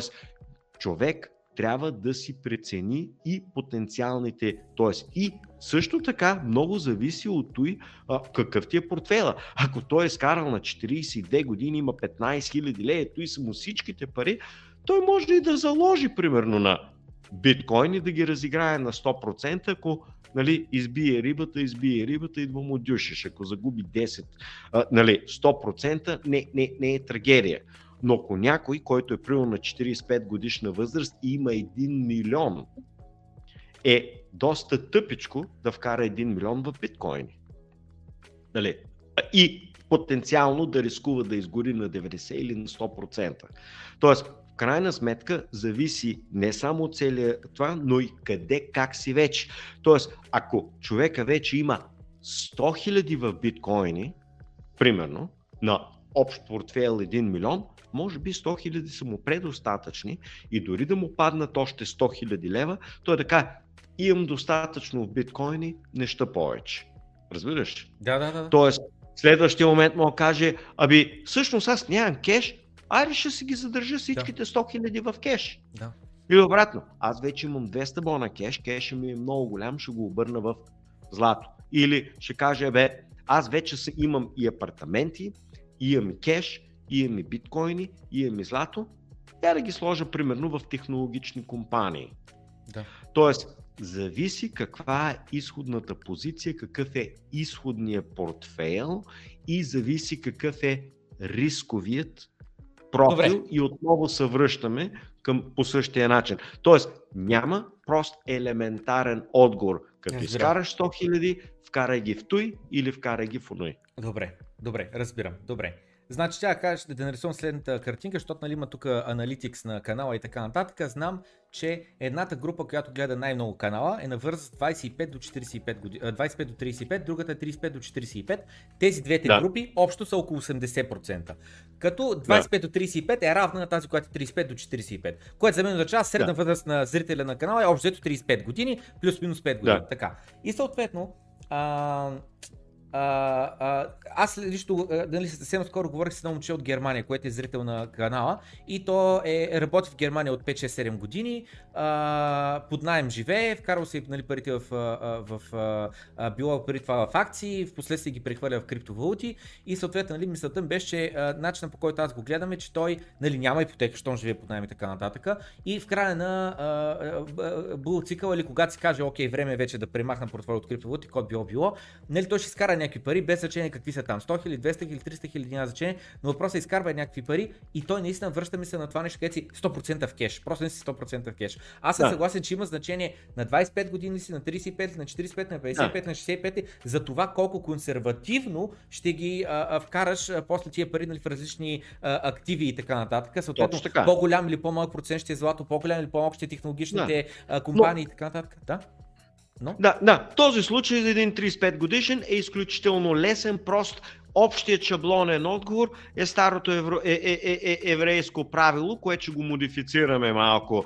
30% си държи в кеш и не се притеснява. 30% си ги вкарва в жилища, 30% си ги вкарва в злато и 10% си ги вкарва в акции. Сега той вече, ако иска, може да си вкара нали, 5% в акции, 5% в крипто, т.е. той вече може да си модифицира криптото според неговата, неговото възприятие за, за, за, за, за алфа. Но това е един добър общ шаблонен портфейл, който вече мъничко може да се модифицира. Ако е малко по-млад като тебе, може да му качиш повече процентите на акции и да му качиш повече процентите на крипто.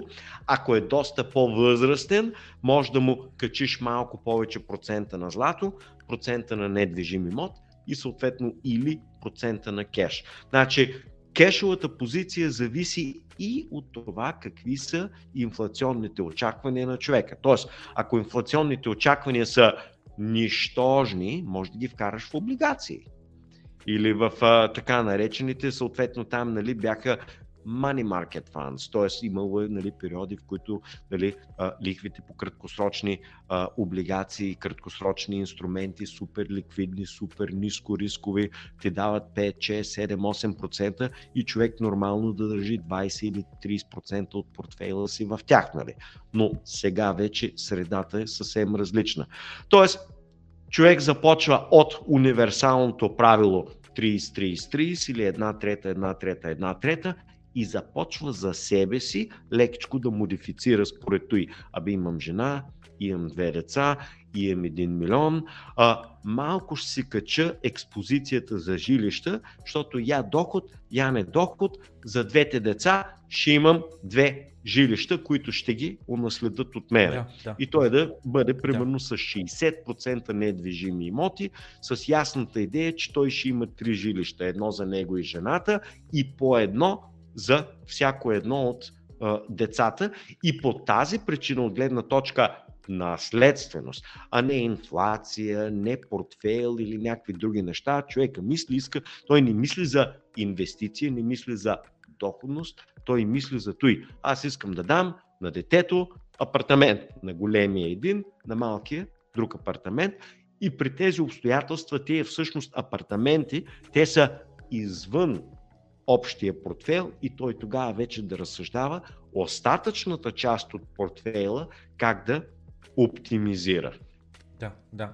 А, само искам да кажа, между другото, да спомена, че аз лично моето мнение е, че ако някой е съгласен с твърдението, че биткоин има не нулев процент шанс да успее да прибъде, да се наложи като да. нов асет клас и така нататък, значи трябва да има не нулева експозиция. Но, според мен експозицията Точно трябва така. да бъде 1-2%, не повече. Ако иска да го вдигне да. повече, примерно 3 до 5, то задължително трябва да е отделил нужното време, което според зависи човека е между 10 и 100 часа, в който наистина да се образова, да разберема какво означава думата децентрализация, как точно се купае биткоин, да, да, каква да. е разликата примерно между биткоин и етериум и само след като се образова и наистина разбере защо, как сме сигурни, че има 21 милиона биткоина и не е ли проблем форковете там, биткоин кеш, биткоин и така нататък, докато човек не може да се отговори на тези въпроси, значи да ни вдига експозицията на 5%. Защото 5% аз лично бих сложил само единственото нещо, което нали, разбирам. Така че на тема криптовалути просто мислям беше, че нали, въобще не съм на мнение, че те са най-добра инвестиция или да холи грел или не знам какво е така. Не са.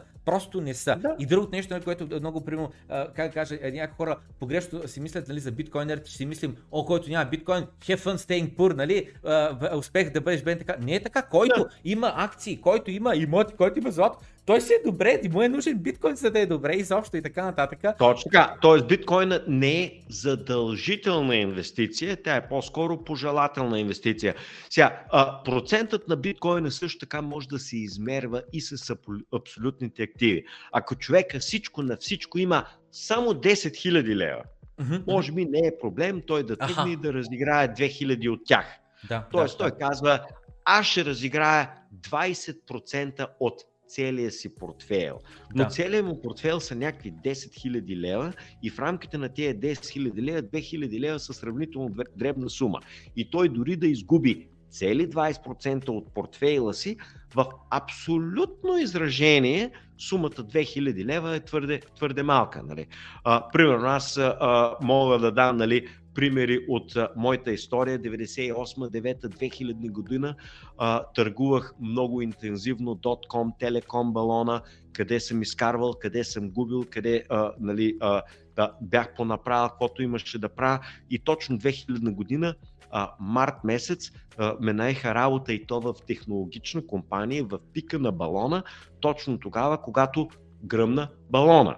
И аз тогава имах някакъв много древен а, портфел по това време да съм имал примерно 7-8 хиляди долара, което 7-8 хиляди долара, говорим за 2000 година, е все едно някой примерно, на, на, на, говорим на 25, 6, 7 годишна възраст, да има, да кажем сега, 25 или 30 хиляди долара, т.е. това си една прилична сума.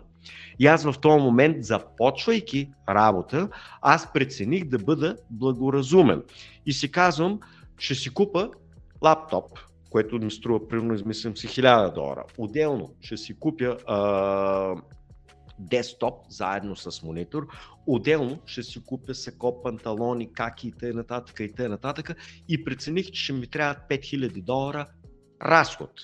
И тогава, и тогава аз реших, че от 8000 портфейл аз ще извадя 5000 от сметката си и благоразумно ще купя всичките неща, които съм решил да си купа, свързани с корпоративната ми работа, включително и книги и т.н., а не да ги натоваря на кредитната си карта и в следващия момент, и в следващия момент, нали, от едната страна съм с кредити да носа, от другата страна риска. И тогава така се получи по уникална случайност, че аз крайна сметка ги извадих тези пари, похарчих ги, т.е. купих си лаптоп, десктопите и нататък и т.н. И тогава стана огромния NASDAQ креш, който загубих 60-70% от портфейла си. И буквално от останали 3000 долара, портфейла ми се сви до 1000 долара. Нали? И измерено 70% креш е катастрофарен. Измерена в, в абсолютна стойност 2000 долара, нали, за студентският ми доход от 1000 долара е ужасно много. Тоест аз съм изгубил два месечни дохода. Но от гледна точка на корпоративната ми заплата от 5000 долара на месец, това са ми 10 дена работа. Тоест, аз че съм изгубил 10 дена, т.е. аз ще ги избия тези 2000 долара с първия месец спестяванията, загубата е нищожна. Но идеята е, че работейки благоразумно, бидейки разумен предварително и т.н. без да поемам риска и т.н. Плюс това аз знам, нали, все пак нали, имам да си доизплатя колата, кредитни карти и т.н. Няма нужда да товаря още, по-добре да си извада част от а, портфейла и се оказва, че имам известен късмет. Тоест, вместо да загубя 60% от 8000, загубих 60 или 70% от а, 3000 долара. Тоест, благоразумието понякога води до нереализирани печалби, но често пъти води и до нереализирани а, загуби. Тоест, а, то, Нали, това е същото и сега жилища. Има много хора, които винаги ми казват по един и същ начин. Ама ето, аз го купих това жилище 2018 година, то е вече 50%. Аз съм 50% напред. Отговор 50% към текущата цена, но това не са 50%, които са реализирани.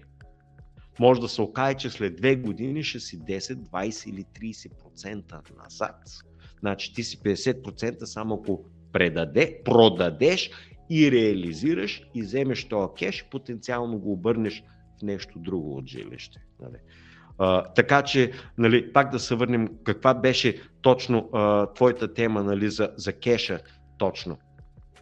И да довършим въпросите, които имаме. Да, и да, другия ми... път ще, ще, ще продължим с а, а, жилищата и там ще има известни нали, а, нали, въведения ще направим за жилищата. Добре, ами значи той, е, аз бавно движа количката към следващия въпрос на Георги, който просто е на тема пасивен доход, но, да. а, но искам да... Искам да, да, да, да, да, да, да, да, дай да го, дай да го дискутираме. Момент, Веднага. Момент, момент, момент, момент, момент, момент, момент, момент, момент. Извинявам се на момент, това е важно обаче, това е важно да се отучи. Да.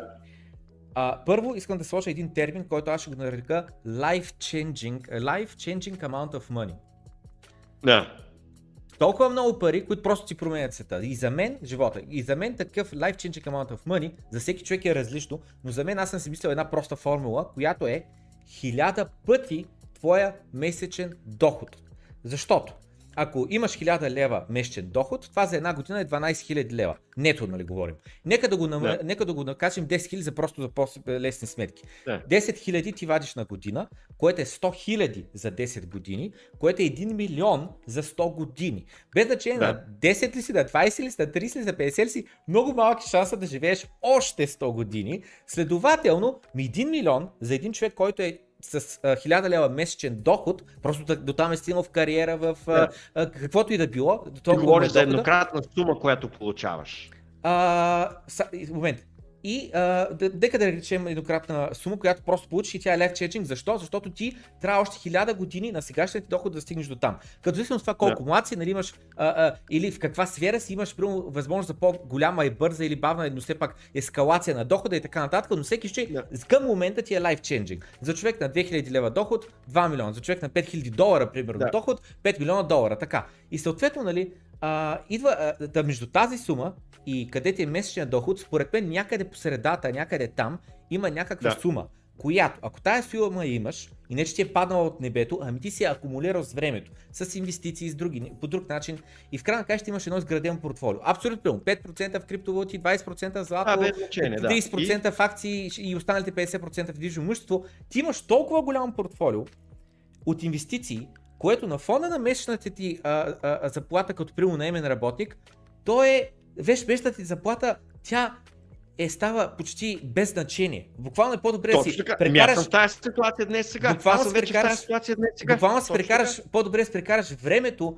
в това да се концентрираш и менажираш максимално правилно портфолиото, отколкото да продължаваш да си продаваш времето някъде за едно стойност на някакви хора и те да ти дават пари. По-добре си концентрира върху това, което вече си съградил, вече си инвестирал, вече си спестил. Защото всичко, което е инвестирано, то е спестено, защото то не е изхарчено, то не е изпито, то не е изпътувано и така нататък. Да, да, да, да, да. И, да, а... аз съм точно така. Аз съм, нали, ти говориш за тази междинна сума, където а, а, управлението на портфейла става по-важно, отколкото управлението на текущия доход. Абсолютно вярно, абсолютно правилно, точно така. То това е голямата мечта на всеки, за да може да излезе по възможност от матрицата или поне от бачкането и т.н. нататък.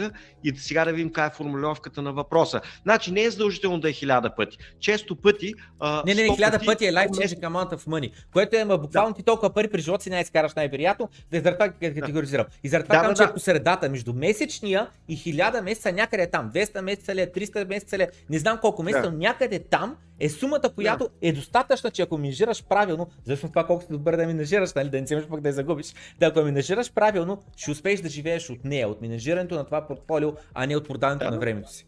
Ами, значи, значи първо, трябва да уточним, че зависи в каква фаза от живота си. Ако си на 70 годишна възраст и ти паднат, няма нужда от 1000 дохода.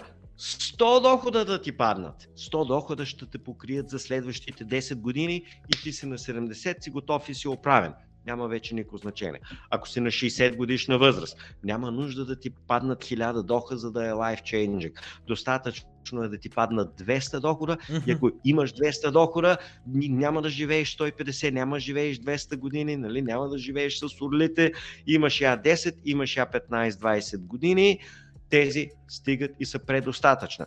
Същото, някой човек е на 50 годишна възраст и му кацнат 300 дохода и тези 300 дохода го покриват до 75-80 годишна възраст. Тоест, той може спокойно да излезе от работа. Също въжи и за един такъв младеж като тебе. Нали?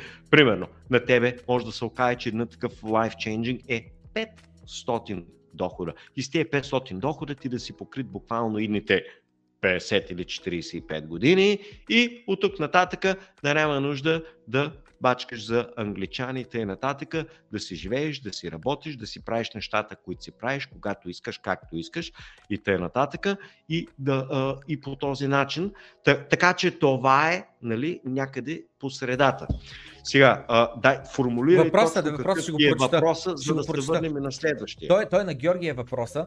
А, те са два въпроса, но според мен са обвързани. Това ще ги прочита първия, веднага втория и после давам на теб да, да коментираш. Значи, Uh, Георги пита, само искам да проверя Георги ли беше, да Георги. Значи Георги пита, има ли смисъл въобще да се разсъждава а, на тема натрупване на капитал, от който да се живее или постоянно увеличаваща се инфлация прави управле... уравнението безсмислено и трябва да а, трябва непрекъснато човек да работи или най-малкото да се управлява активите доста активно, за да има средства за живеене. Това е единия въпрос. И втория въпрос, който е обвързан с този е, има ли начин чрез инвестиция живееш в България човек да се докара, докара така наречения пасивен месечен доход, от който да живее. С уточнение, че пасивен доход не съществува по принцип и термина според мен е изчезнал из... е какво изначално погрешен, а, но като такъв се възприемат отдаването на имоти под найем, инвестиции да. дивидендни акции и така нататък.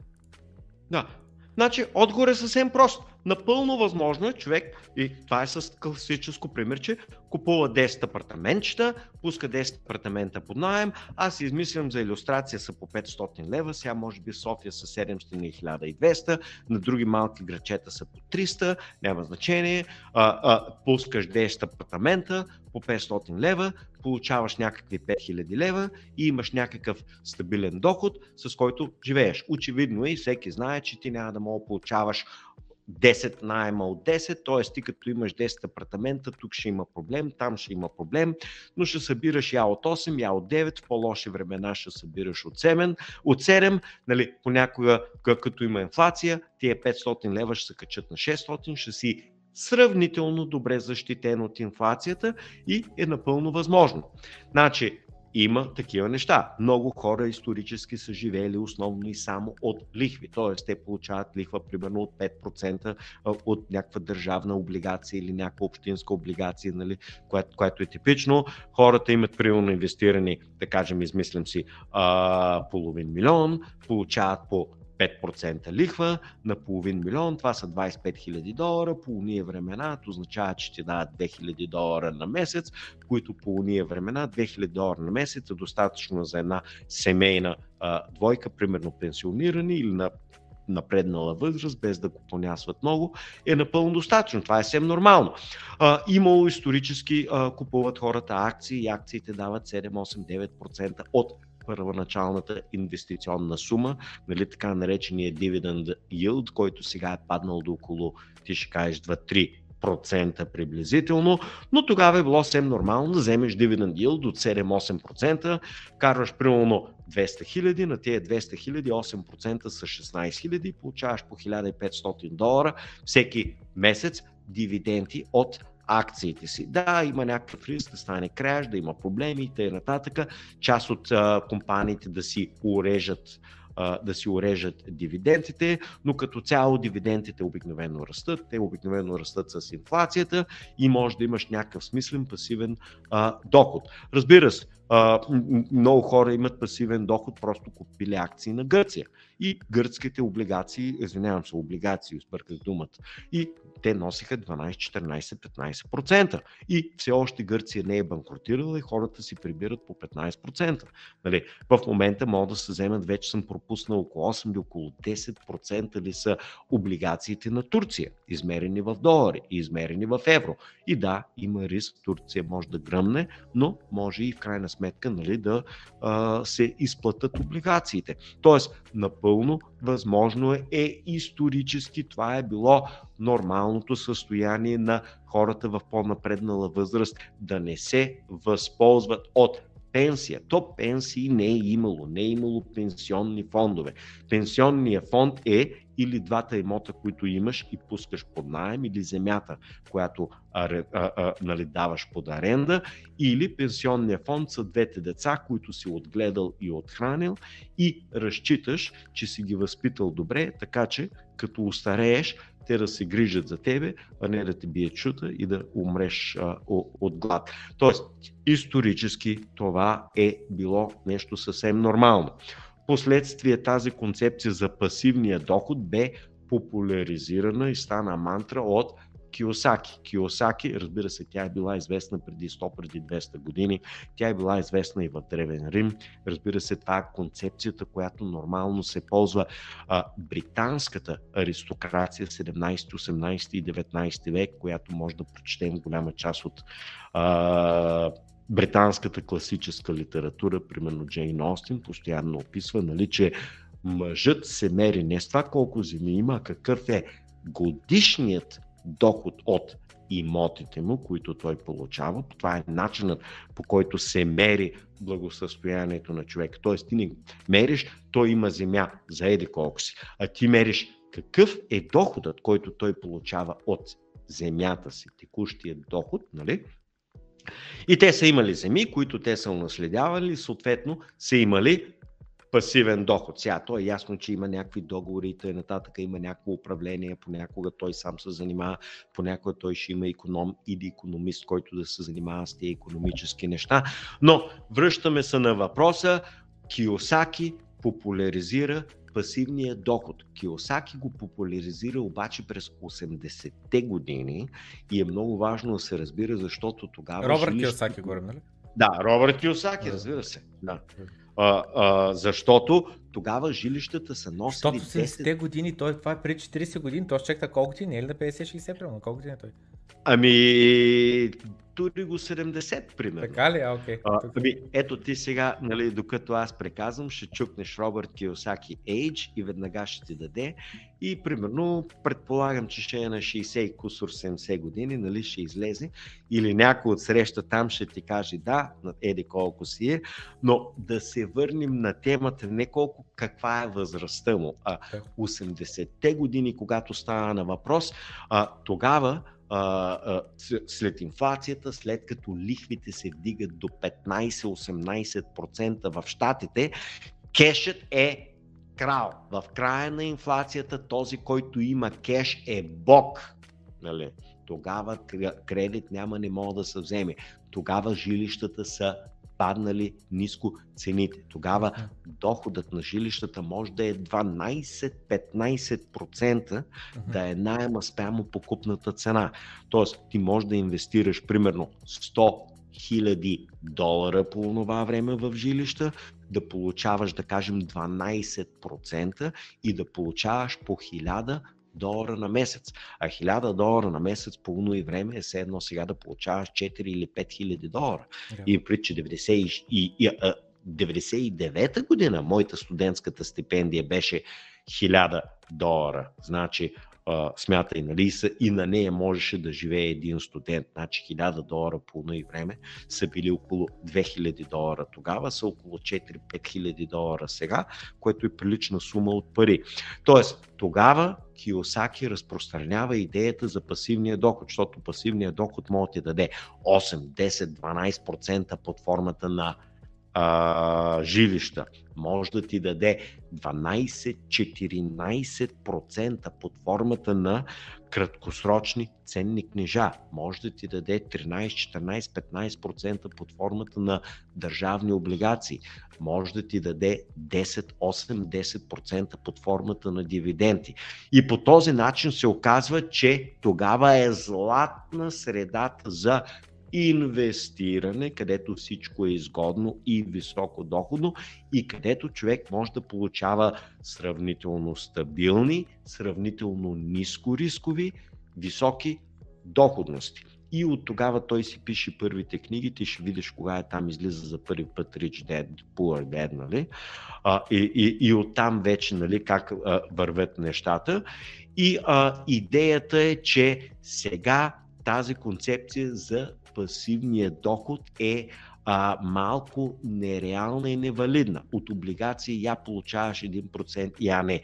Тъпо е дори да имаш 1, 2, 3 милиона да ги вкараш в облигации, инфлацията да ги изеде. На 3% жилища да се разчита, примерно както сега стана на въпрос. Ами аз искам да имам София, за да съм добре, заедно с децата и семейството и жената, да имам 10 000 лева доход, значи трябва да имаш 3 милиона. 3 милиона и всичките тези 3 милиона трябва да ги вкараш жилища по, по, по, по 3%.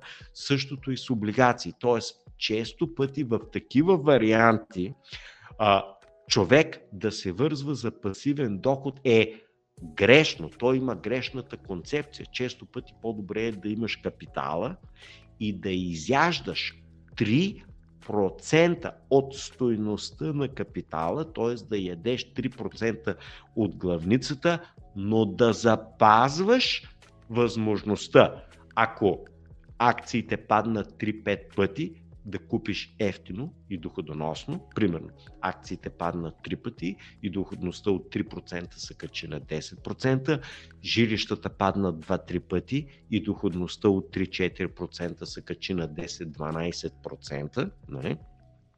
Защото, примерно, хората казват, аз по този начин губя пари, отговор е логическа грешка.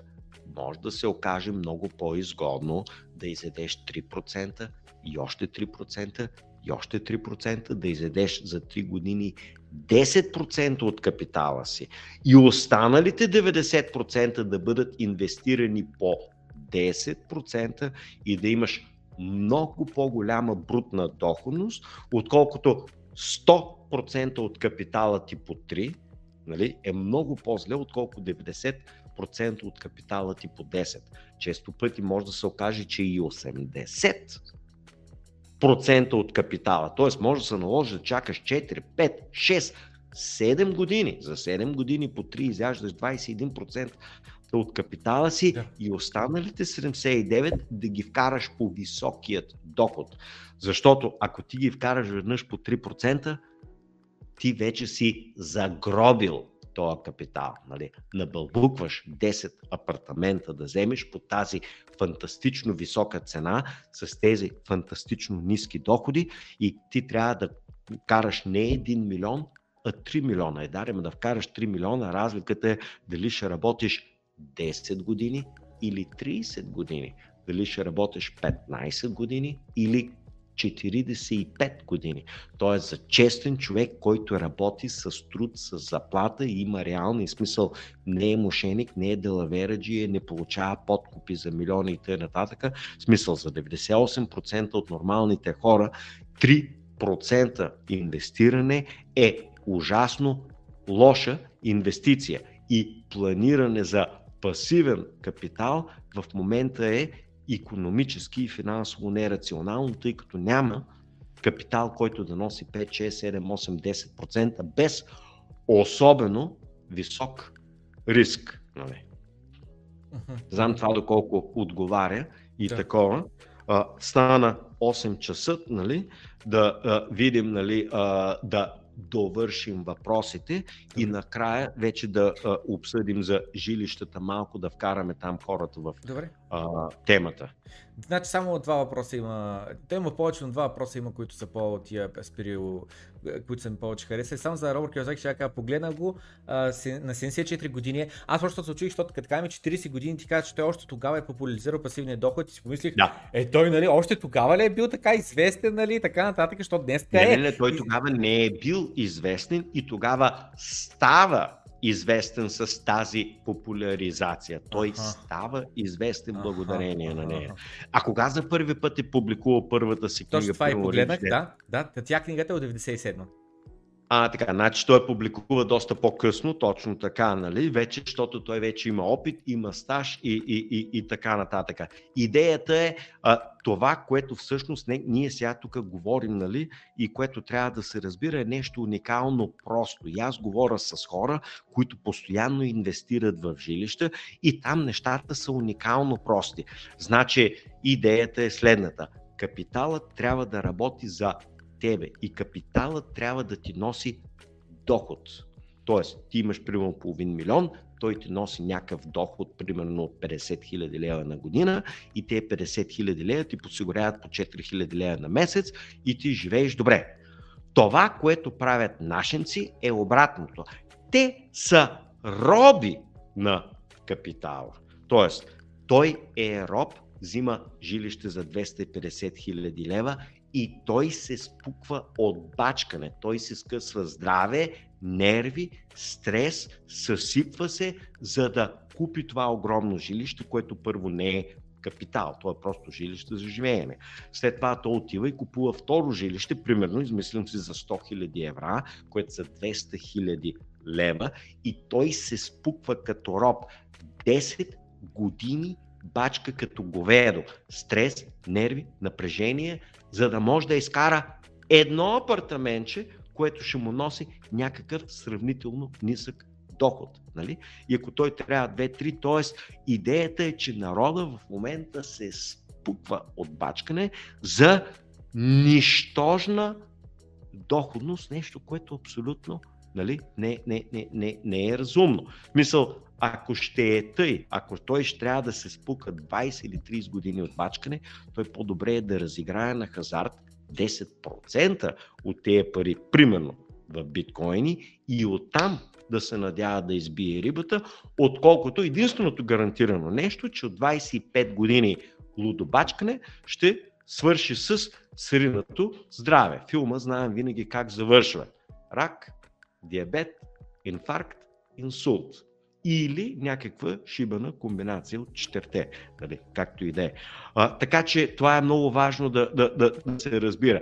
И сега народа просто се спуква от бачкане за нищожен доход, за капитал, който е загробен. На български, старобългарски това се нарича ялова инвестиция. Нали, вкарваш в нещо, което трябва да ти изкарва пари и то носи, ама съвсем малко или де-факто нищо а, не носи. Ялова инвестиция. В момента жилището е ялова инвестиция, което нали, ще е следващата а, тема, сега ще я въведем. Но дай да доизчистим всички други въпроси Наско преди пита, да... Наско пита, а, а, ти самия в какви активи инвестираш? Да, аз не си дискутирам моите работи, нали, по-скоро те да са, а, важно е те да се а, а, оправят, младеща особено, да види и те да си се а, оправят, а, както нали, да преценят какво трябва. Основните активи са, ето го тук да го покажем. Нали. Медицинска физиология. Значи основните активи са знания. Много години съм инвестирал в образование, основно финансово-економическо знание, изключително а, необходимо е.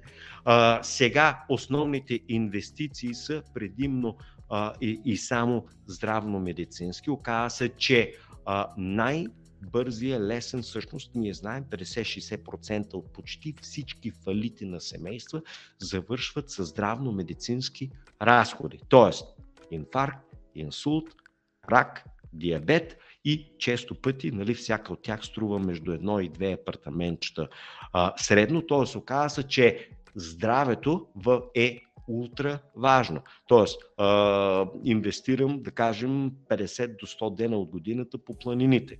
Инвестирам приблизително, да кажем, а, около 200-300 часа, средно нали, по един час на ден, горе до 5 пъти в седмицата, по час и половина, инвестирам в фитнеса. Предимно лицеви опори, набирания, везни, гимнастика, т.е. оказва се, че физическото здраве е в пъти по-важно, защото то държи организма сравнително производителен. Т.е. производителността, т.е. трудоспособността е особено важна и ключова инвестиция. А, тук чета сега да видим до къде съм стигнал. Стигнал съм до. А, виждали се на камерата. Вижда се, вижда се, да. Да, фантомът на операта, който чета на френски язик, адаптирано от книжленце, т.е. той, което най-много съм получил, най-добрата инвестиция в живота ми, с най-голяма възвръщаемост, е била английски язик. Здра... А, хубав, гладък, работещ английски язик, с който съм а, изкарал може би 20 и малко години по чужбините и благодарение на този чужд език съм получил ранното си образование, последствие нали, бакалавърската степен съм изучил почти изцяло на английски язик от английски учебници, макар и в долнопробното УНСС, нали, 200 лева и прасе, така беше едно време.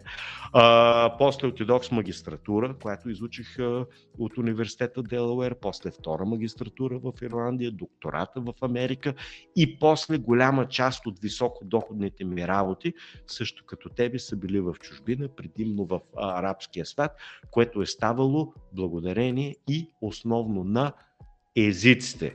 А, особено важно в рамките на езиците, днеска слушам а, и инвестирам постоянно, е Макълвейни, Макълвейни Weekly Commentary, който слушам постоянно. Това ми е един от а, финансовите подкасти. Е, всяка дума трябва да се знае точното значение, да се употребява много точно, да не се бърка дума доход с доходно, с приход, нали? Тоест, за да може да има чиста, ясна, точна бистра мисъл. Значи, често пъти нали, хората казват, че аз много добре обяснявам. Аз обяснявам добре, защото концепциите ми са ясни и защото речникът и езикът е изключително ясен и изключително а, точен, т.е. разлика между доходи, между пасивни доходи, активни доходи и т.н. Нали? И през цялото време винаги трябва да се уточнява в рамките на риска, по всяка вероятност и така нататък. Нали? Така че тези са значително по-важни. Здравно-медицинско, общо физическо здраво, здраве са важни. Може би най-важните инвестиции за вас, младеща, остават и продължават да остават финансово-економическо образование. Тоест, колкото сте по-млади, повече трябва да обръщате на финансово-економическото образование. Нали, да прочетете и да хора, примерно като Марк Фабър, нали, там да се прочитат и по-старите класики. Тоест, оказва се, че е най- добрата възвръщаемост, която може да получите от една инвестиция е възвръщаемостта в добро, висококачествено образование. И най-добрата инвестиция е образование в финанси и инвестиране. Тоест, там може да получите мултипликативния ефект. Тоест, човек спокойно може да има 1 милион, да направи купчина ялови инвестиции и в крайна сметка да има някакви 20-30 хиляди доход мизерни, т.е. той да получава почти едно кръгло нищо. В същото време човек може да има 300 хиляди и с тези 300 хиляди да получава 30, 40 или 50 хиляди доход. Т.е. да имаш 5 пъти по-малко капитал и едновременно с това да имаш 2 пъти повече доход и 5 пъти по-малко капитал. Един човек е работил 30 години за да придобие първия капитал, другият човек може да работи буквално 5 или 8 години. Тоест аз работих 10 години и реално с 10 години бях готов за пенсия, нали, примерно. Тоест нямаше нужда да работят и наречения life-changing капитал, в който живее достатъчно добре, за да хода по фитнес, по планини и т.н. нататък. И да не се налага да работя а, всеки ден, нали, ако желая. Нали, това не означава, че не работя, означава, че имам опцията да не работя, нещо, което съвсем различно. Тоест сега, като се появяват добри, високодоходни по някакъв начин нали, мога да кажа да, отивам или да, ще го направя, както и да е. Така че, що се отнася до инвестиции, най-важни са, всъщност двете фундаментални неща, без които нищо не става в този живот, са пари и здраве. Са образование в пари и образование, и образование в здраве. Или реално инвестиране в здраве. Защото вие може сте най-фантастичният доктор, ако има 60 наднормени килограма, има диабет, така, така, нали? Келфеда от всички останали. Тоест една от най-добрите инвестиции остава общ, бърз метаболизъм и работоспособност. Нали? Вече темата за метаболизма е много по-дебела и не е тук. Нали? Дай да видим други въпроси, за да се ориентираме към приключване и към недвижимите имоти. Ами аз, а, предлагам да не минаваме през други въпроси, само искам да спомена, че а, между другото последния около месец някъде точно в това задълбавам в а, седмичните ми а, предавания, че а, просто не всичко е пари.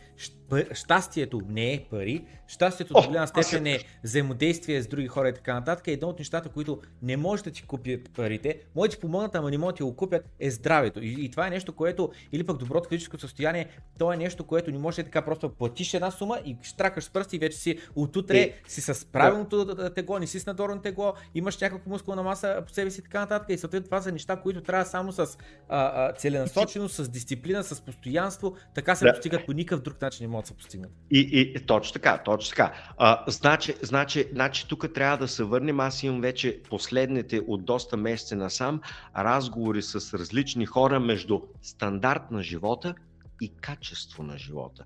Изключително важно е хората да разберат, че по-висок стандарт на живота често пъти означава ниско качество че много често и хората, особено жените, жените просто тук нали, имат сериозен проблем да преглътнат, че често пъти високо качество на живота нали, означава нисък стандарт.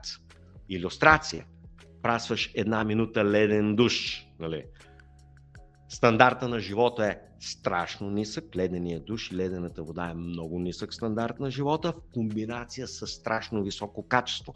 Тоест, всеки ден да караш по 2-3 ледени душа по една-две минути дава метаболизъм, имунна реакция и т.н. дава ти известна доза адреналин, изобщо чувстваш се фантастично. Нали? А, примерно. А, по същия начин отиват да качват а, Рилските езера и те с високия стандарт отиват на лифта да се качват до Рилските езера. Нали? И това е висок стандарт на живот. Ниският стандарт на живота е отдолу, от хижа пионерска, да тръгнеш нагоре и час и половина или час и 45 да се качиш до следващата хижа и да не ползваш лифта. Нали? Тоест самият факт, това е значително подобряване на качеството на живота. Нали. А, особено много се качва качеството на живота, ако човека просто прогладува 3 пълни дена или 5 пълни дена. Ще се качи метаболизъм, се качи имунна система и т.н. 10 други неща или 20 други неща ще се подобрят страшно ще се продоби психическата, умствената сила, ще се кали волята, качеството на живота. Значи най-доброто нещо ето да се върнем на това, което питаше човека, което съм направил през последните 10 години, е да направя едно дълго, 22 дена гладуване. Това е, нали, life changing, нали, това трансформира. Аз станах друг човек. Нали? Не просто свалих паласки, не просто свалих корем, не просто свалих втората брадичка и т.н. Не просто се изостри поглед, имунна система. Нали?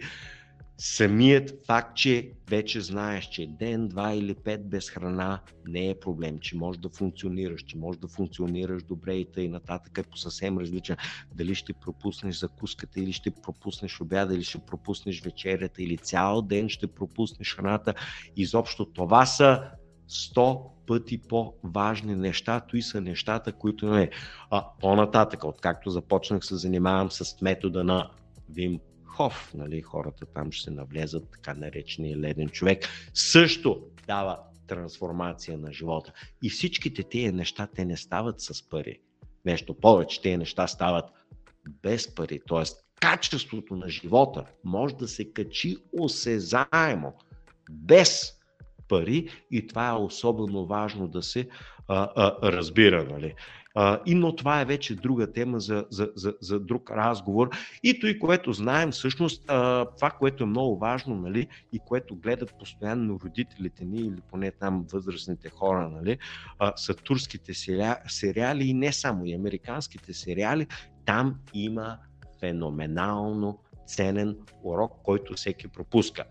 Богатите и богаташите са, живеят постоянно с проблеми, постоянно с главоболие. Те са повечето пъти нещастни, повечето пъти имат проблеми или престъпност или някакви други неща.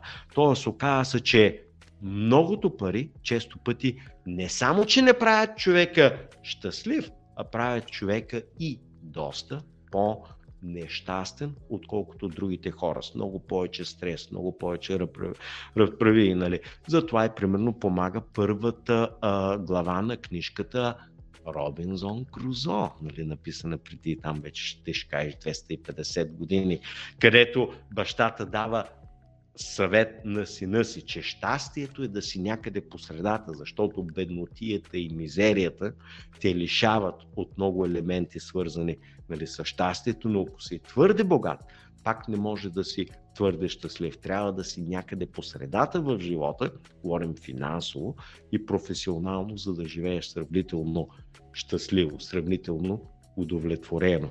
И другия фундаментален момент, нали, говорим вече за философията на живота, аз постоянно го дискутирам всички мои приятели и познати, е разликата между удоволствие и удовлетворение.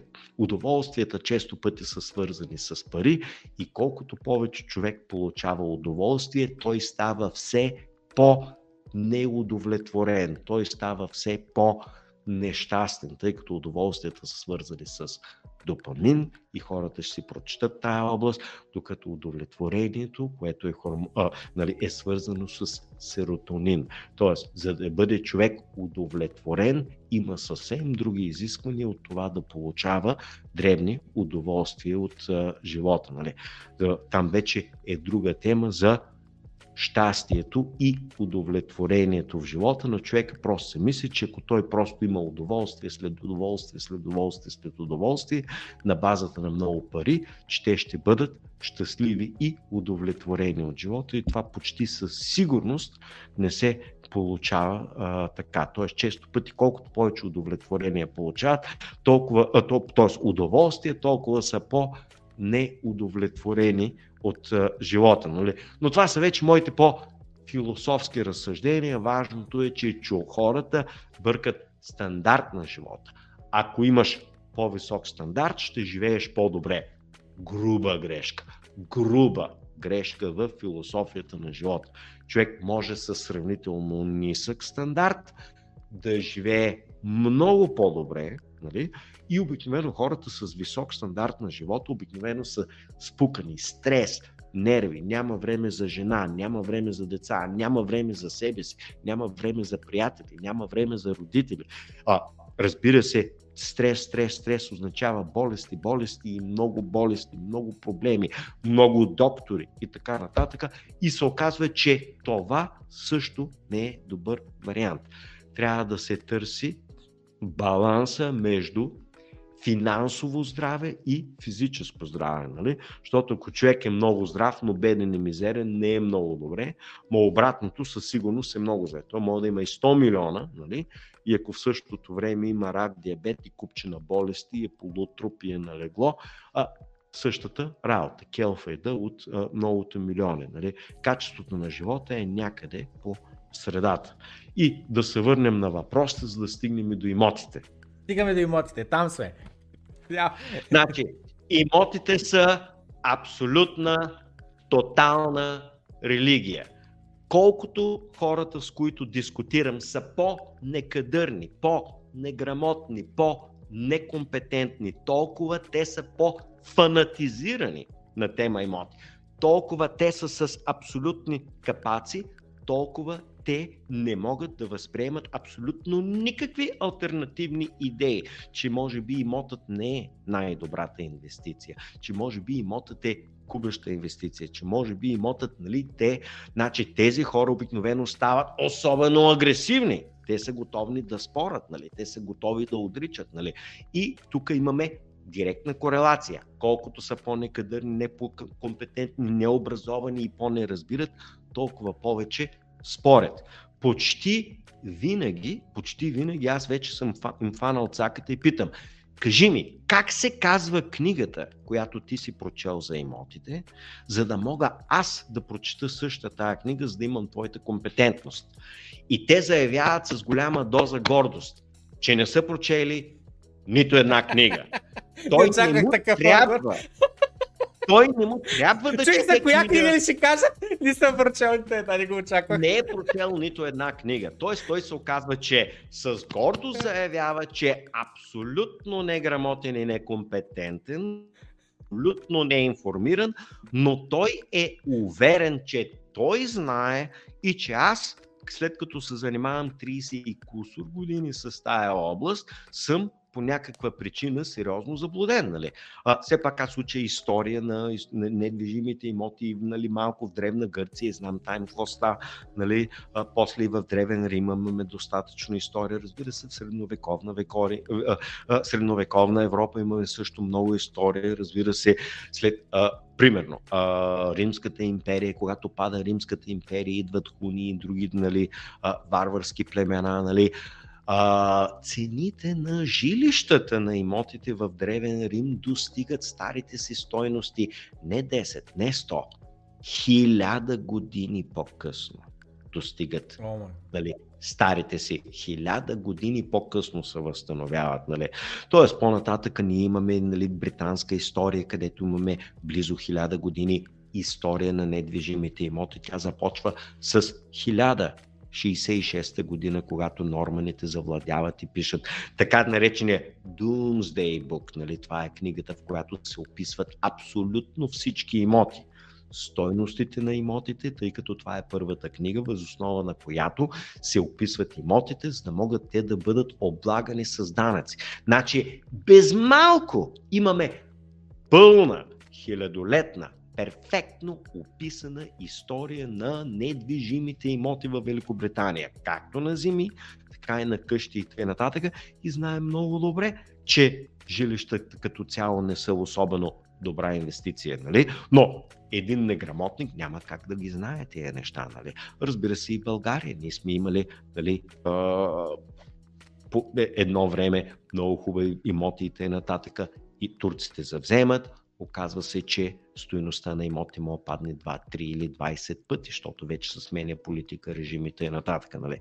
После, Турция пада, по различен начин се разместват имотите. Идва комунизма, по различен начин се разместват нали, имотите и стойност. Тоест имаш политическа, економическа, социална, културна, може да бъде война.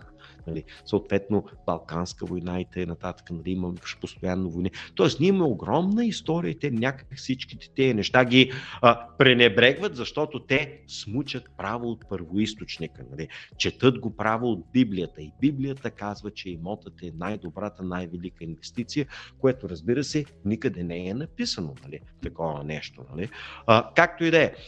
Тоест, а, проблемът с недвижимите имоти е фанатизмът. Хората гледат нали, дълбоко вярващи, те подхождат строго религиозно. Те вярват, те знаят, те разбират, те са убедени, те знаят, че черпят от първоисточника, т.е. от Бога, а в същото време нали, ние около тях po sempre va когато приказваме приказки за а, недвижимите имоти. Разбира се, ние имаме за недвижими имоти страшно добре описана пълната американска история, т.е. в Америка, откакто била създадена там, нали, или открита 1400, коя от 92 от Колумбита и нататък, първо Южна, после и Северна Америка, откакто се а, а, а, заселват, нали, се основава Нью Ингланд и т.н. имаш пълна, перфектна описана история, колко пъти имало крешове, колко пъти имало проблеми, колко пъти имало балони и т.н. Всичко е фантастично добре описано, нали? И въпреки това те са склонни до такова. Разбира се, най-големите, най-лудите балони в Америка, когато имало исторически на жилища, стават в Манхатън. И то Манхатън, защото Манхатън е част от Нью Йорк, но е остров и не можеш да строиш още повече земя. Земята е той, което е. И зато и те смятат, че и земята в Манхатън, и жилищата в Манхатън когато и да е цената, каквато и да е цената, това е най-добрата инвестиция на Вселената, не на света. И по този начин вярват, нали, което разбира се означава, че там се получават и най-лудите балони в Манхатън и разбира се, последствие там стават и най-големите гърмежи. Тоест, колкото хората са по-убедени надежността на инвестицията, говорим за жилищната, толкова по-луд става исторически балона и толкова още по-луд и катастрофален е последвалия а, гърмеж. Както и да е. Оказва се, че най-трудно се говори с тези хора. Нали? А, после, когато а, правих за българското либертарианско общество презентация за жилищния балон в България, която аз ти изпратих на линк, нали? и ти ще качиш, виждаш как хората стават враждебно нали, настроени, те са враждебни. Нали? Аз съм врагът, аз съм човека, който съсипва купона. Нали? Аз съм човека ужасния. Нали? Купона за жилищата тече и аз искам да го разваля. Или аз плюя върху техния а, купон. Мисълта ми е, че хората започват да стават агресивни, започват да обиждат и т.н. нататък. Нали? Тоест, оказа се, че с тези хора трудно се прави смислен разговор и смислена а, дискусия. Нали? Тоест, оказва се, че хората колкото са по необразовани и по-неграмотни в областта, те стават толкова по-агресивни, както на обиждане и т.н. и т.н. И за това определено си заслужава да направим хубава дискусия, може би следващият или последващият път, свързана с жилища, с няколко условия. Първо, аз имам вече една пълна а, презентация за жилищни балони, що е жилищни балони или има ли жилищен балон България, която е с българ, българското либертарианско общество, където час, час и 10 минути аз обяснявам балон, що е балон, видове балони, фазите на балона и т.н. как се оценява, каква, що е фундаментална стоеност, хората да получат една първоначално представа и разбиране за балоните. Сега, дали те ще ги приемат или не е друг проблем. Въпросът е те да са запознати. Нали? То е сходно с ваксините. Нали? Трябва да хората да знаят, що е вакцина, как работи и механизмите. Друг е въпросът дали той ще я приеме, дали ще са боцни, си е друго решение. Нали? Тоест, те трябва да са запознати с концепциите за балони, за оценка на недвижими имоти. И второто нещо, което да, хубаво да направят, трябва да направят е да изгледат второто интервю, което направихме, не знам вече дали мина година или колко време. Декември, да, с Благовест Белев. С Благовест а, Белев, т.е. преди по-малко от година, където на повече от 2 часа разсъждаваме, нали, т.е. за Жили, за цикли. Цикли в акции, цикли в облигации, инфлационни цикли, лихвени цикли, жилищни цикли, как те се преплитат и че жилищата като цяло има етапи, в които жилището е особено добра и изключително изгодна инвестиция, когато е подценено и е на добра цена. И когато цената е надута и е вече двойна или тройна, е твърде неизгодно и твърде рисково. Подготовка Тоест, за нима... този подкаст mm-hmm. изгледах отново, днеска изгледах отново разговора с Белев и просто там това, което чух, аз направо не можех да го повярвам, защото аз да. откакто съм жив или поне съм съзнателен, не помня да е имало такива времена. Защото там ти казваш, че едно жилище трябва да се изплаща, трябва да струва а, колкото за 10 години наймите или нещо такова беше, 8 до 12 години. А... 8 до 12 години, точно така. Тоест, много хубаво се помни цифрата от 100 месечни найема. Това е да, много добър да. начин и да се помни. беше, че аз откакто се помня, Просто не е такава е... реалността и направо аз не мога да повярвам, че това би трябвало да е нормата и да живеем в такъв свят. Просто света не е такъв, откакто аз се помня. Еми, ти, България да, да, ти не се помниш от много дълго време. Така е, смисъл, така. Ти не помниш найемите, а, когато си бил 10 или 12 годишен, ти не ги да. помниш тези найеми. Да. Много хора, когато са на 20 години, нямат представа каква е цена на жилище, колко е найема и т.н. нататък. А, често пъти, нали, когато човек е студент, също няма представа и не го интересува и не си ги спомня тези работи.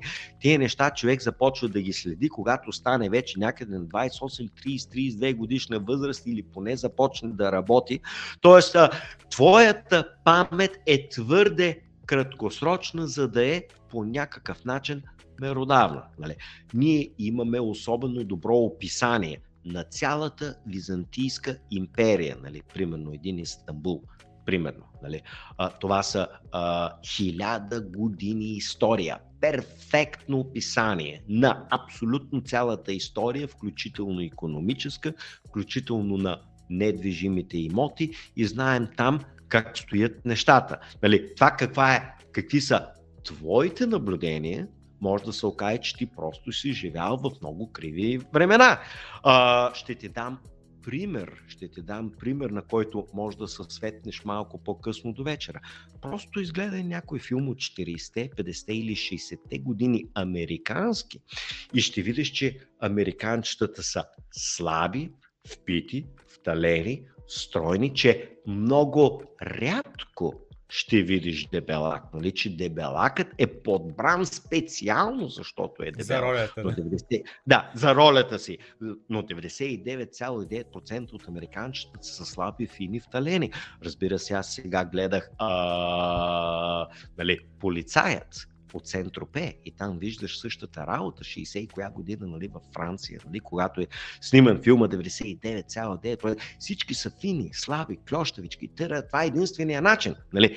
И ти сега никога не би могъл да си представиш, че почти всички са слаби, фини, елегантни и че няма и едно на сто. Тоест уникална рядкост е да видиш дебел човек. Докато сега всеки втори е наднормен, всеки трети е дебел, нали? всеки четвърти е шишко, нали? всеки пети е полуинвалидизиран от наднормени килограми. Нали? Тоест, това, че ти сега виждаш, че е нормално човек да е дебел, изобщо не означава, че е нормално. Просто живееш в времена, които са такива. Нали? Това са последните времена от последните 20-30 години. Аз се спомням много добре, че 2004 година, когато се прибрах от Америка в България, бях изумен българите колко са слаби, фини, елегантни и как американците са ужасяващо дебели.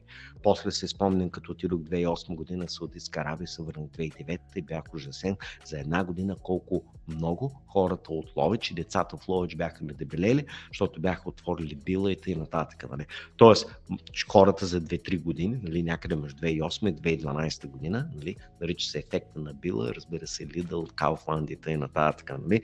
Изведнъж народа ужасяващо надебеля. Но това не означава, че това е нормалното състояние на човешката раса, на човешкия биологичен вид. По същия начин, твоите кратки наблюдения от 32 години, примерно 27 до 32 години, няма значение, 6, 7 или 10 години, са абсолютно немеродавни за нормалното състояние на света. Плюс аз не разбирам защо ти просто не погледнеш към една Гърция, за да видиш малко по-нормални цени след кризата. Защо пропускаш? Нали? Това е много друг интересен момент.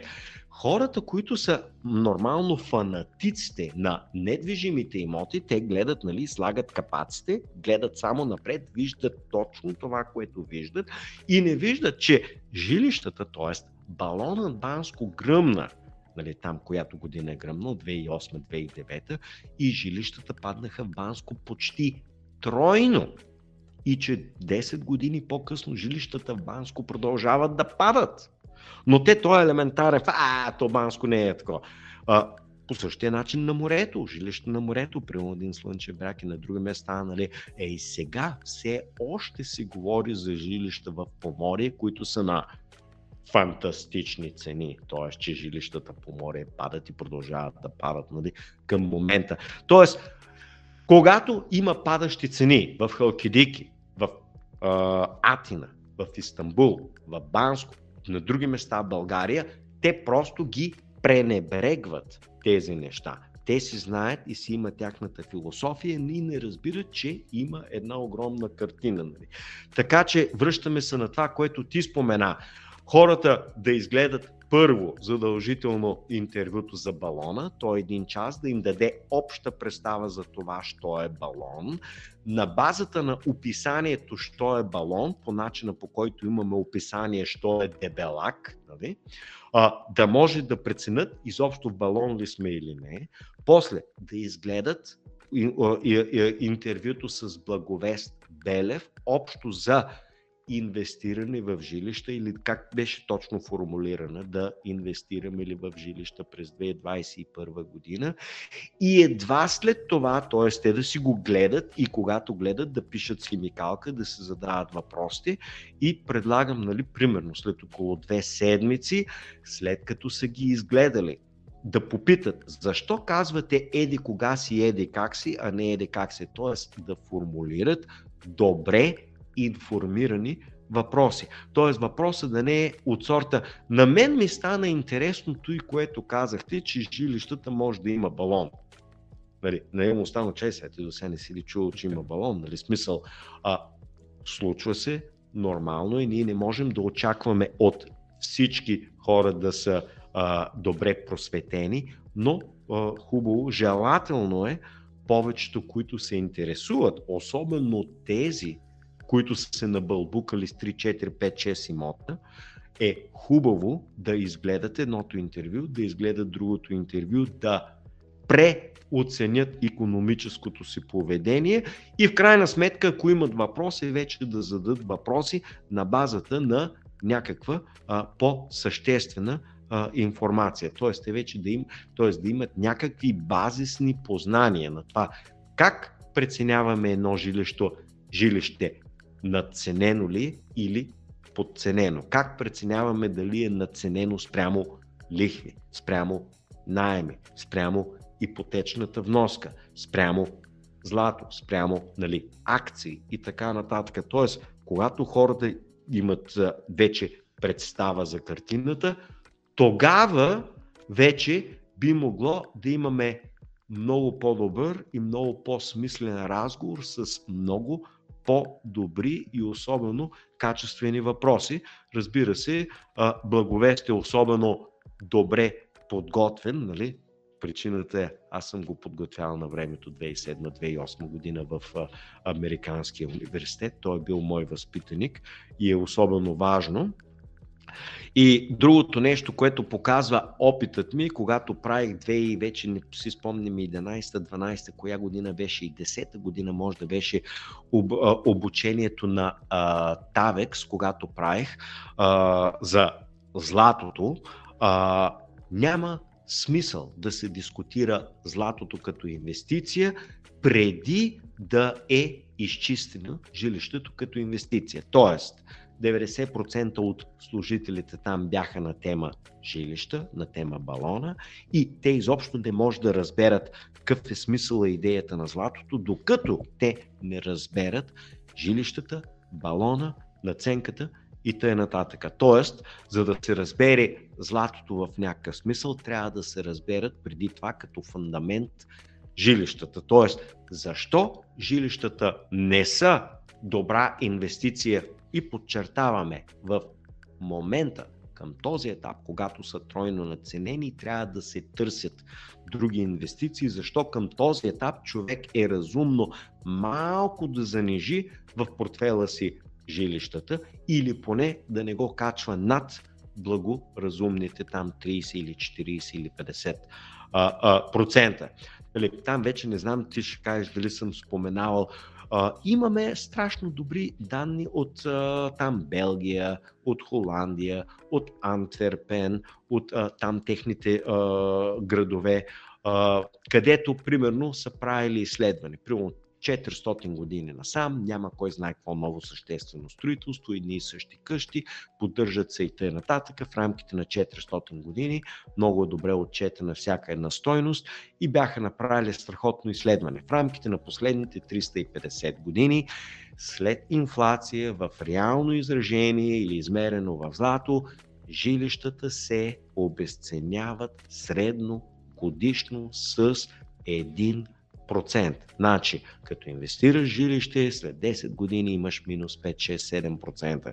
Като инвестираш жилище, след 100 години може да имаш акумулиран минус 30, 40, 50%. Значи, жилището е инвестиция с отрицателна възвръщаемост. Хората са безкрайно изненадени, но единствената инвестиция, за която си абсолютно сигурен – по законите на природата, за това, че има слънце, за това, че има вятър, за това, че има кислород, е, че жилището има амортизация. Единственото гарантирано в инвестициите е амортизацията на едно жилище. Тоест, има слънце, има това, има онова, има гради, те се напукват, има метал, има бетон, има, нали, а, а, разбира се, а, вътре електрика, електриката остарява, има, разбира се, водопроводни, водосточни тръби, канализации, всичко това остарява, амортизира се. Това е единственото нещо, което е гарантирано. Това е обесценка следствие на амортизация. Другото нещо, което е, че ако тая чаша няма как след една 5 или 15 години да качи стоеността си, защото просто е една чаша, един апартамент, едно жилище няма как да покачи своята стойност, просто защото е съвкупност от тухли и цигли. В крайна сметка то има някаква стойност. Няма как да му се качи 2, 3 или 5, 10 пъти стойността може да се качи цената и ако цената се отвоила, просто означава, че валутата се обесценила два пъти. Значи, начинът по който може да се качи стоеността на тая чаша е по някаква причина това BMW да се окаже ултраценно, защото BMW банкротира, става ултраколекционерско, никой повече не произвежда BMW чаши и в следващия момент това става ултра уникална чаша. По същия начин, един имот може да му се качи стоеността, защото по някаква причина нещо се е случило точно в този квартал, точно в този град примерно в Пловдив отваря се нов завод и т.н. нататък. Изведнъж става много удобно да живееш близко до завода, но не твърде близко, за да страдаш от мръсотията и нататък и т.н. И да има някаква фундаментална економическа промяна или в този град, примерно едно Севлиево, което след там 2000 година се отвориха много заводи и т.н. Економиката на Севлиево потръгна и Севлиевските имоти дръпнаха осезаемо повече, примерно отколкото един ловач, който западна. Нали? Тоест, може да има известни обстоятелства, които да дадат повишаване на някои имоти. В същото време обаче гледаме в селата какво става. Нали? Българите напускат, младите хора напускат, идват циганите и съответно жилищата падат. Говорим за жилища, нали, за селски къщи, падат, падат, падат, падат, падат, падат, защото околната среда се променя. Нали? Човек може да купи някакво жилище и, примерно, отваря дискотеката, идва лудата дъндания, идват отдолу наркотиците, нататък и т.н. нататък и ти пада стоеността на жилището. Тоест, наистина има ситуации, в които по някаква причина може конкретен регион, конкретна зона да се качи стоеността.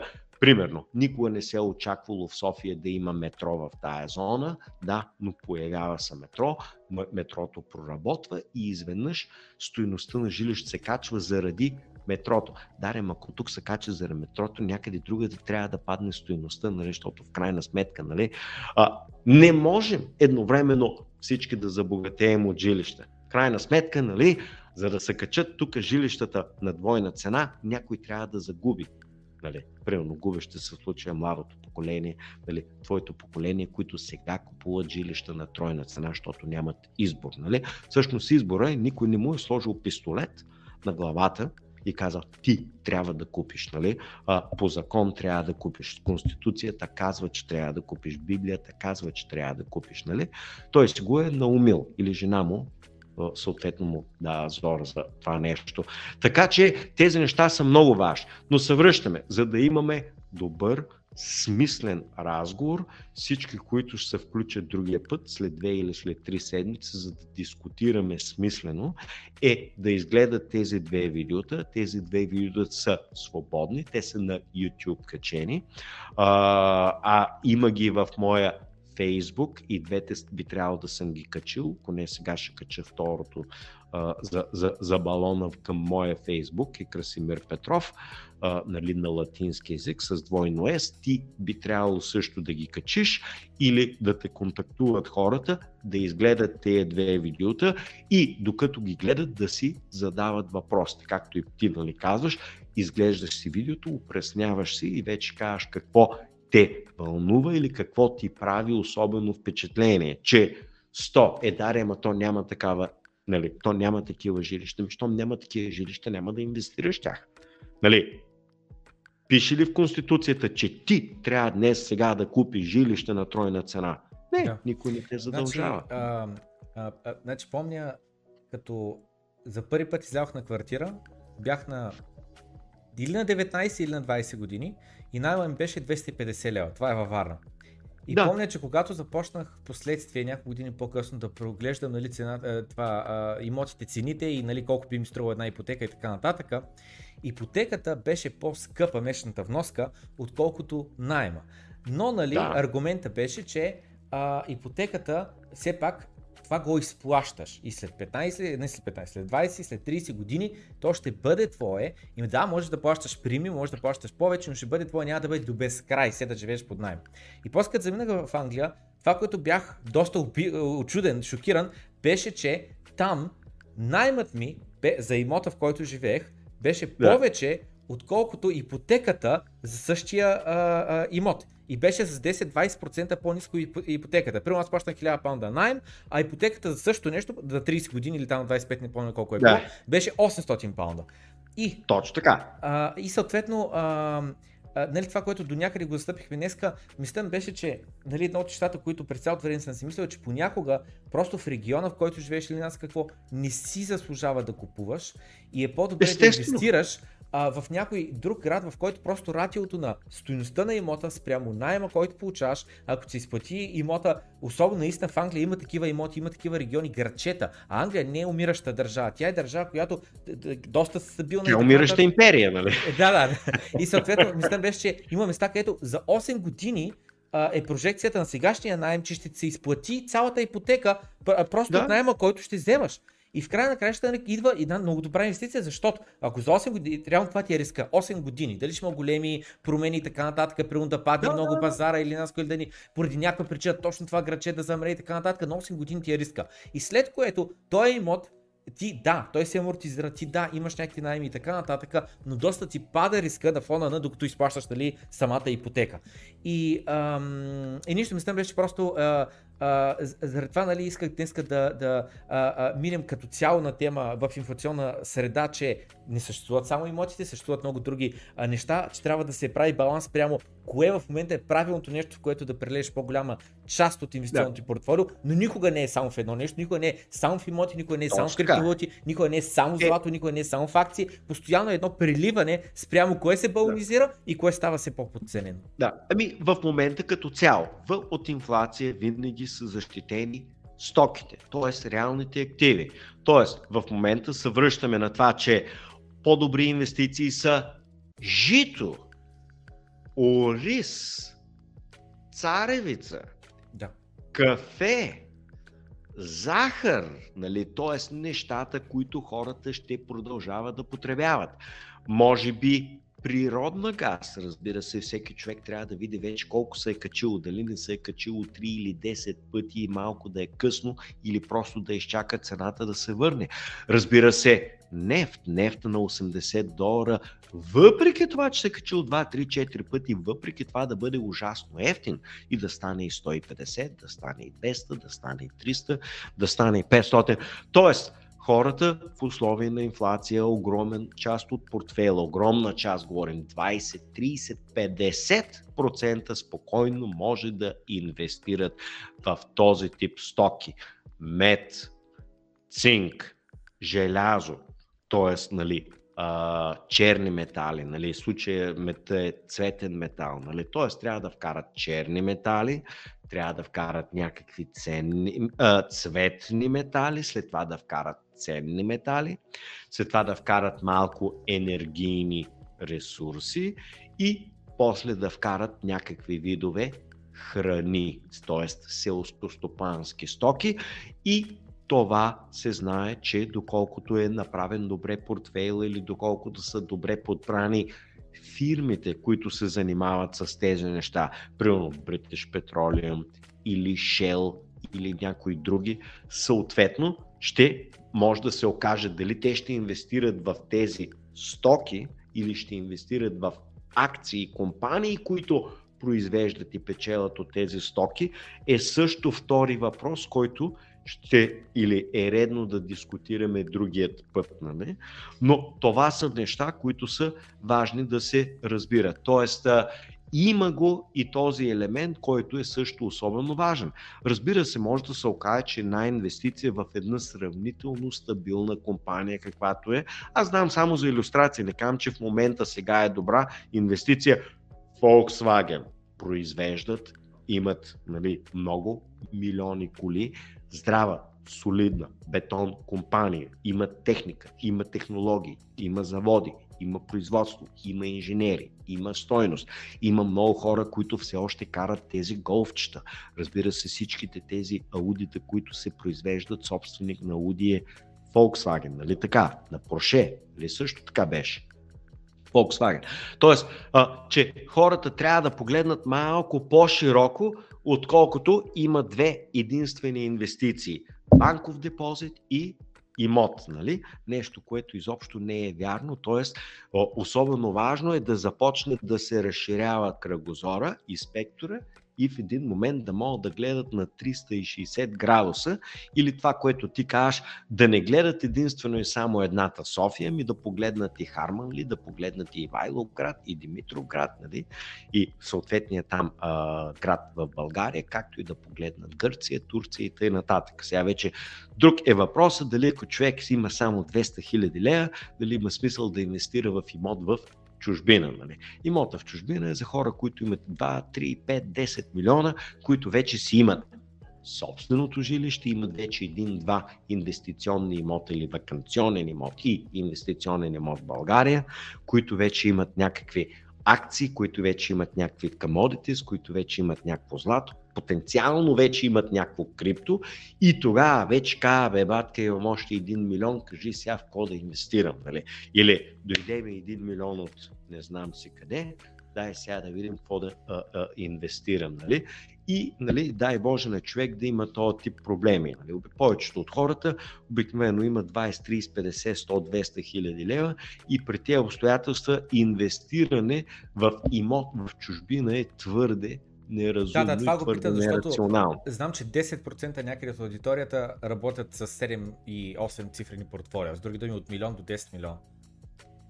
Тогава вече за тях може да преценят. Тоест, нали, примерно може да се окаже както беше. Примерно, една от най-великите инвестиции, най-добрата дестинация в света, когато искаш да инвестираш в имот, беше Дубай. И разбира се, когато гръмна имота, а, балона в Дубай 2008 година, нали, хората трябва да се сетят какво стана. Цените на жилищата паднаха близо 3 пъти. Близо 3 пъти. Жилища падаха 5, 6, 7, 8 години, 9 години по-късно, едвам, едвам, едвам. Цените им се стабилизираха. Тоест, колкото по е надежна, солидна и бетон инвестицията. Примерно най-добрата инвестиция в България днес е София. Всеки селянин го знае, всеки гражданин го знае, всеки софиянец е сигурен, че София е най-добрата инвестиция. Може би тя днес сега е най-наценената в България и може би София е най-уязвимият балон. Тоест, ако или когато гръмне балона на жилища, може да се окаже, че Софийския пазар потенциално да падне най-много. Нали, къде София са балонизирани най-много? Там, където брокерът ти казва, че това е най-добрата зона. Нали, те знаеш каква е там маркетингът. София може да се сринат, но това е най-доброто място. Тук никога няма да се сринат. И по тая причина там цените са па два-три пъти по-високи от типичните други софийски цени. Тоест, примерно Софийската цена е 1500 евро, тук плащаш 4000, защото ултра перфектно, защото си гарантираш, че София може да се срине, но точно тук няма да се срине. Нали? А, и така, нали? А, което разбира се, също прави инвестицията ултра уязвима. Okay. Така че да се върнем да заключим да си изгледат а, това, да си, след като са си изгледали видеотата, да си запишат въпросите, които имат към тебе, т.е. да почнат да формулират а, въпросите си. Твоята задача е ти вече си, кажи къде си публикувал линковете към тези а, две видеота. В същото място, където се задават въпросите, аз там оставам и линковете, така че то е невъзможно да зададеш въпрос без да видиш линковете. А, така. Значи, а, така, значи по този начин те да видят, ако имат проблеми с линковете, да те контактуват тебе или просто да направят сърч. Можеш ли да прочетеш как се казва самото видео, така че всеки един, който просто чукне YouTube, това са публикувани видеота в YouTube. С най-елементарен сърч тези видеота излизат директно в YouTube. А, как да ги търсят? Ето, аз сега също ще погледна в момента на... Клипът, а... който гледах днеска се казва номер 17, в смисъл хаштаг 17, Красимир Петров, да инвестираме ли в имоти през 2021 година. Това е едно от видеята в каналът Инвестиции с Благовест Белев. Има 15 000 вюта, то като цъкне канала, те не са твърде много видеята. Те са да, 30 на видеа, така. нещо такова. Точно бързо така. може да се стигне до, до това а, а, видео. А сега отворих в, а, във Facebook, написах Красимир Петров с двойно С и веднага нали, излизаш Последното видео, което е споделено е от Bloomberg TV. Светът е колосален бон на активи. Остава да чуем гърмежа от спукването. А това видео, което е, а, търся в момента видеото, което е при а, как се казаха тия хора? А, българската да, другото либертари... видео към, да, към българско либертарианско общество, да. а, нали, озаглавено проф. Красимир Петров, тере, има ли балон при жилищата в България? Добре, има ли балон при жилища в България? Това най-вероятно, ако съм пише в YouTube, аз сега ще действам. Според да, мен с проф. Точка Красимир Петров на български язик, нали, на кирилица и също така излиза.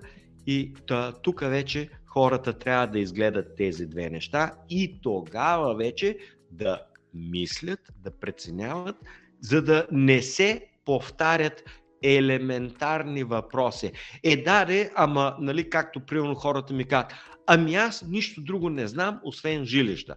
Инвестирам в жилища, защото не знам жилища. Отговора образовай се, тъй като е тъпо да вкараш 1 милион в жилища по 3% и да получиш някакъв мизерен доход от 30 хиляди лева на година, когато има инвестиции с осезаемо по-добра доходност и с осезаемо по-нисък риск и в много по-добра входяща точка в цикъла. Тоест хората трябва да разберат, че всяка инвестиция, доходността и зависи от това къде ще я хванеш в инвестиционния цикъл. И инвестициите трябва да са ловат близко около дъното, а не 10 години след като са летяли нагоре. Нали? Значи трябва да инвестираме просто правилния момент, а не да инвестираме на всяка цена, просто като сме вкарали парите. То, точно така. Трябва, т.е. трябва да се хване в правилния момент съответната инвестиция. За това е много важно се знае, че жилищата има периоди, в които особено добра и особено изгодна инвестиция, от която човек може да направи страшно добри пари.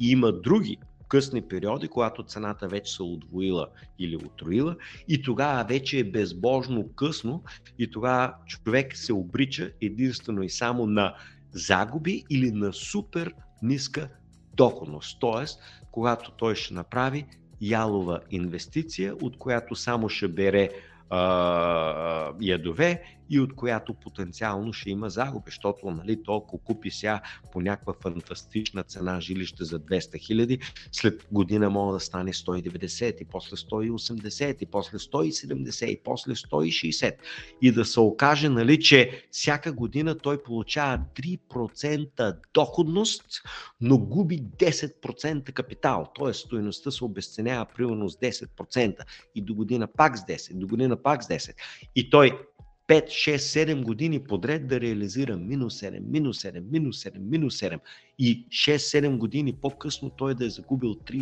40 или 50% от инвестицията плюс инфлацията. Нали? Да. И т.е. да се окаже ужасяваща инвестиция. Хард стоп в Спираме, спираме, готови сме, много сме благодарни, 9 часа стана вече, много сме благодарни за всичкото отделено време. Обещавам да се подготвим за следващия разговор, ще изгледаме и аз ли ще изгледам, аз също, добре, един клип вече го изгледах днес, но другия не съм го гледал, ще го изгледам и аз, за да се подготвим. И а, буквално всеки един, който задава въпрос, ще питам, гледа ли видеята? И след като потвърди тогава, нали? Точно така. А, нещо повече, ти пръв ще изгледаш тези видеа, ти пръв ще си подготвиш на базата на тези видеа въпроси и когато когато хората задават въпрос, ти веднага ще му кажеш този въпрос вече е дискутиран в този видео или изгледай си видеото и ще си намериш отговора. Тоест, ако има отговори, ти ще ги препращаш. Да. Ако няма отговори, вече аз съм на, на, на линия да ги а, дискутираме. Добре, ами отново много сме благодарни за отделеното време. Лека вечер на всички гледащи и ще се видим най-вероятно след две седмици отново. Живот и здраве! Всичко хубаво! Приятна вечер!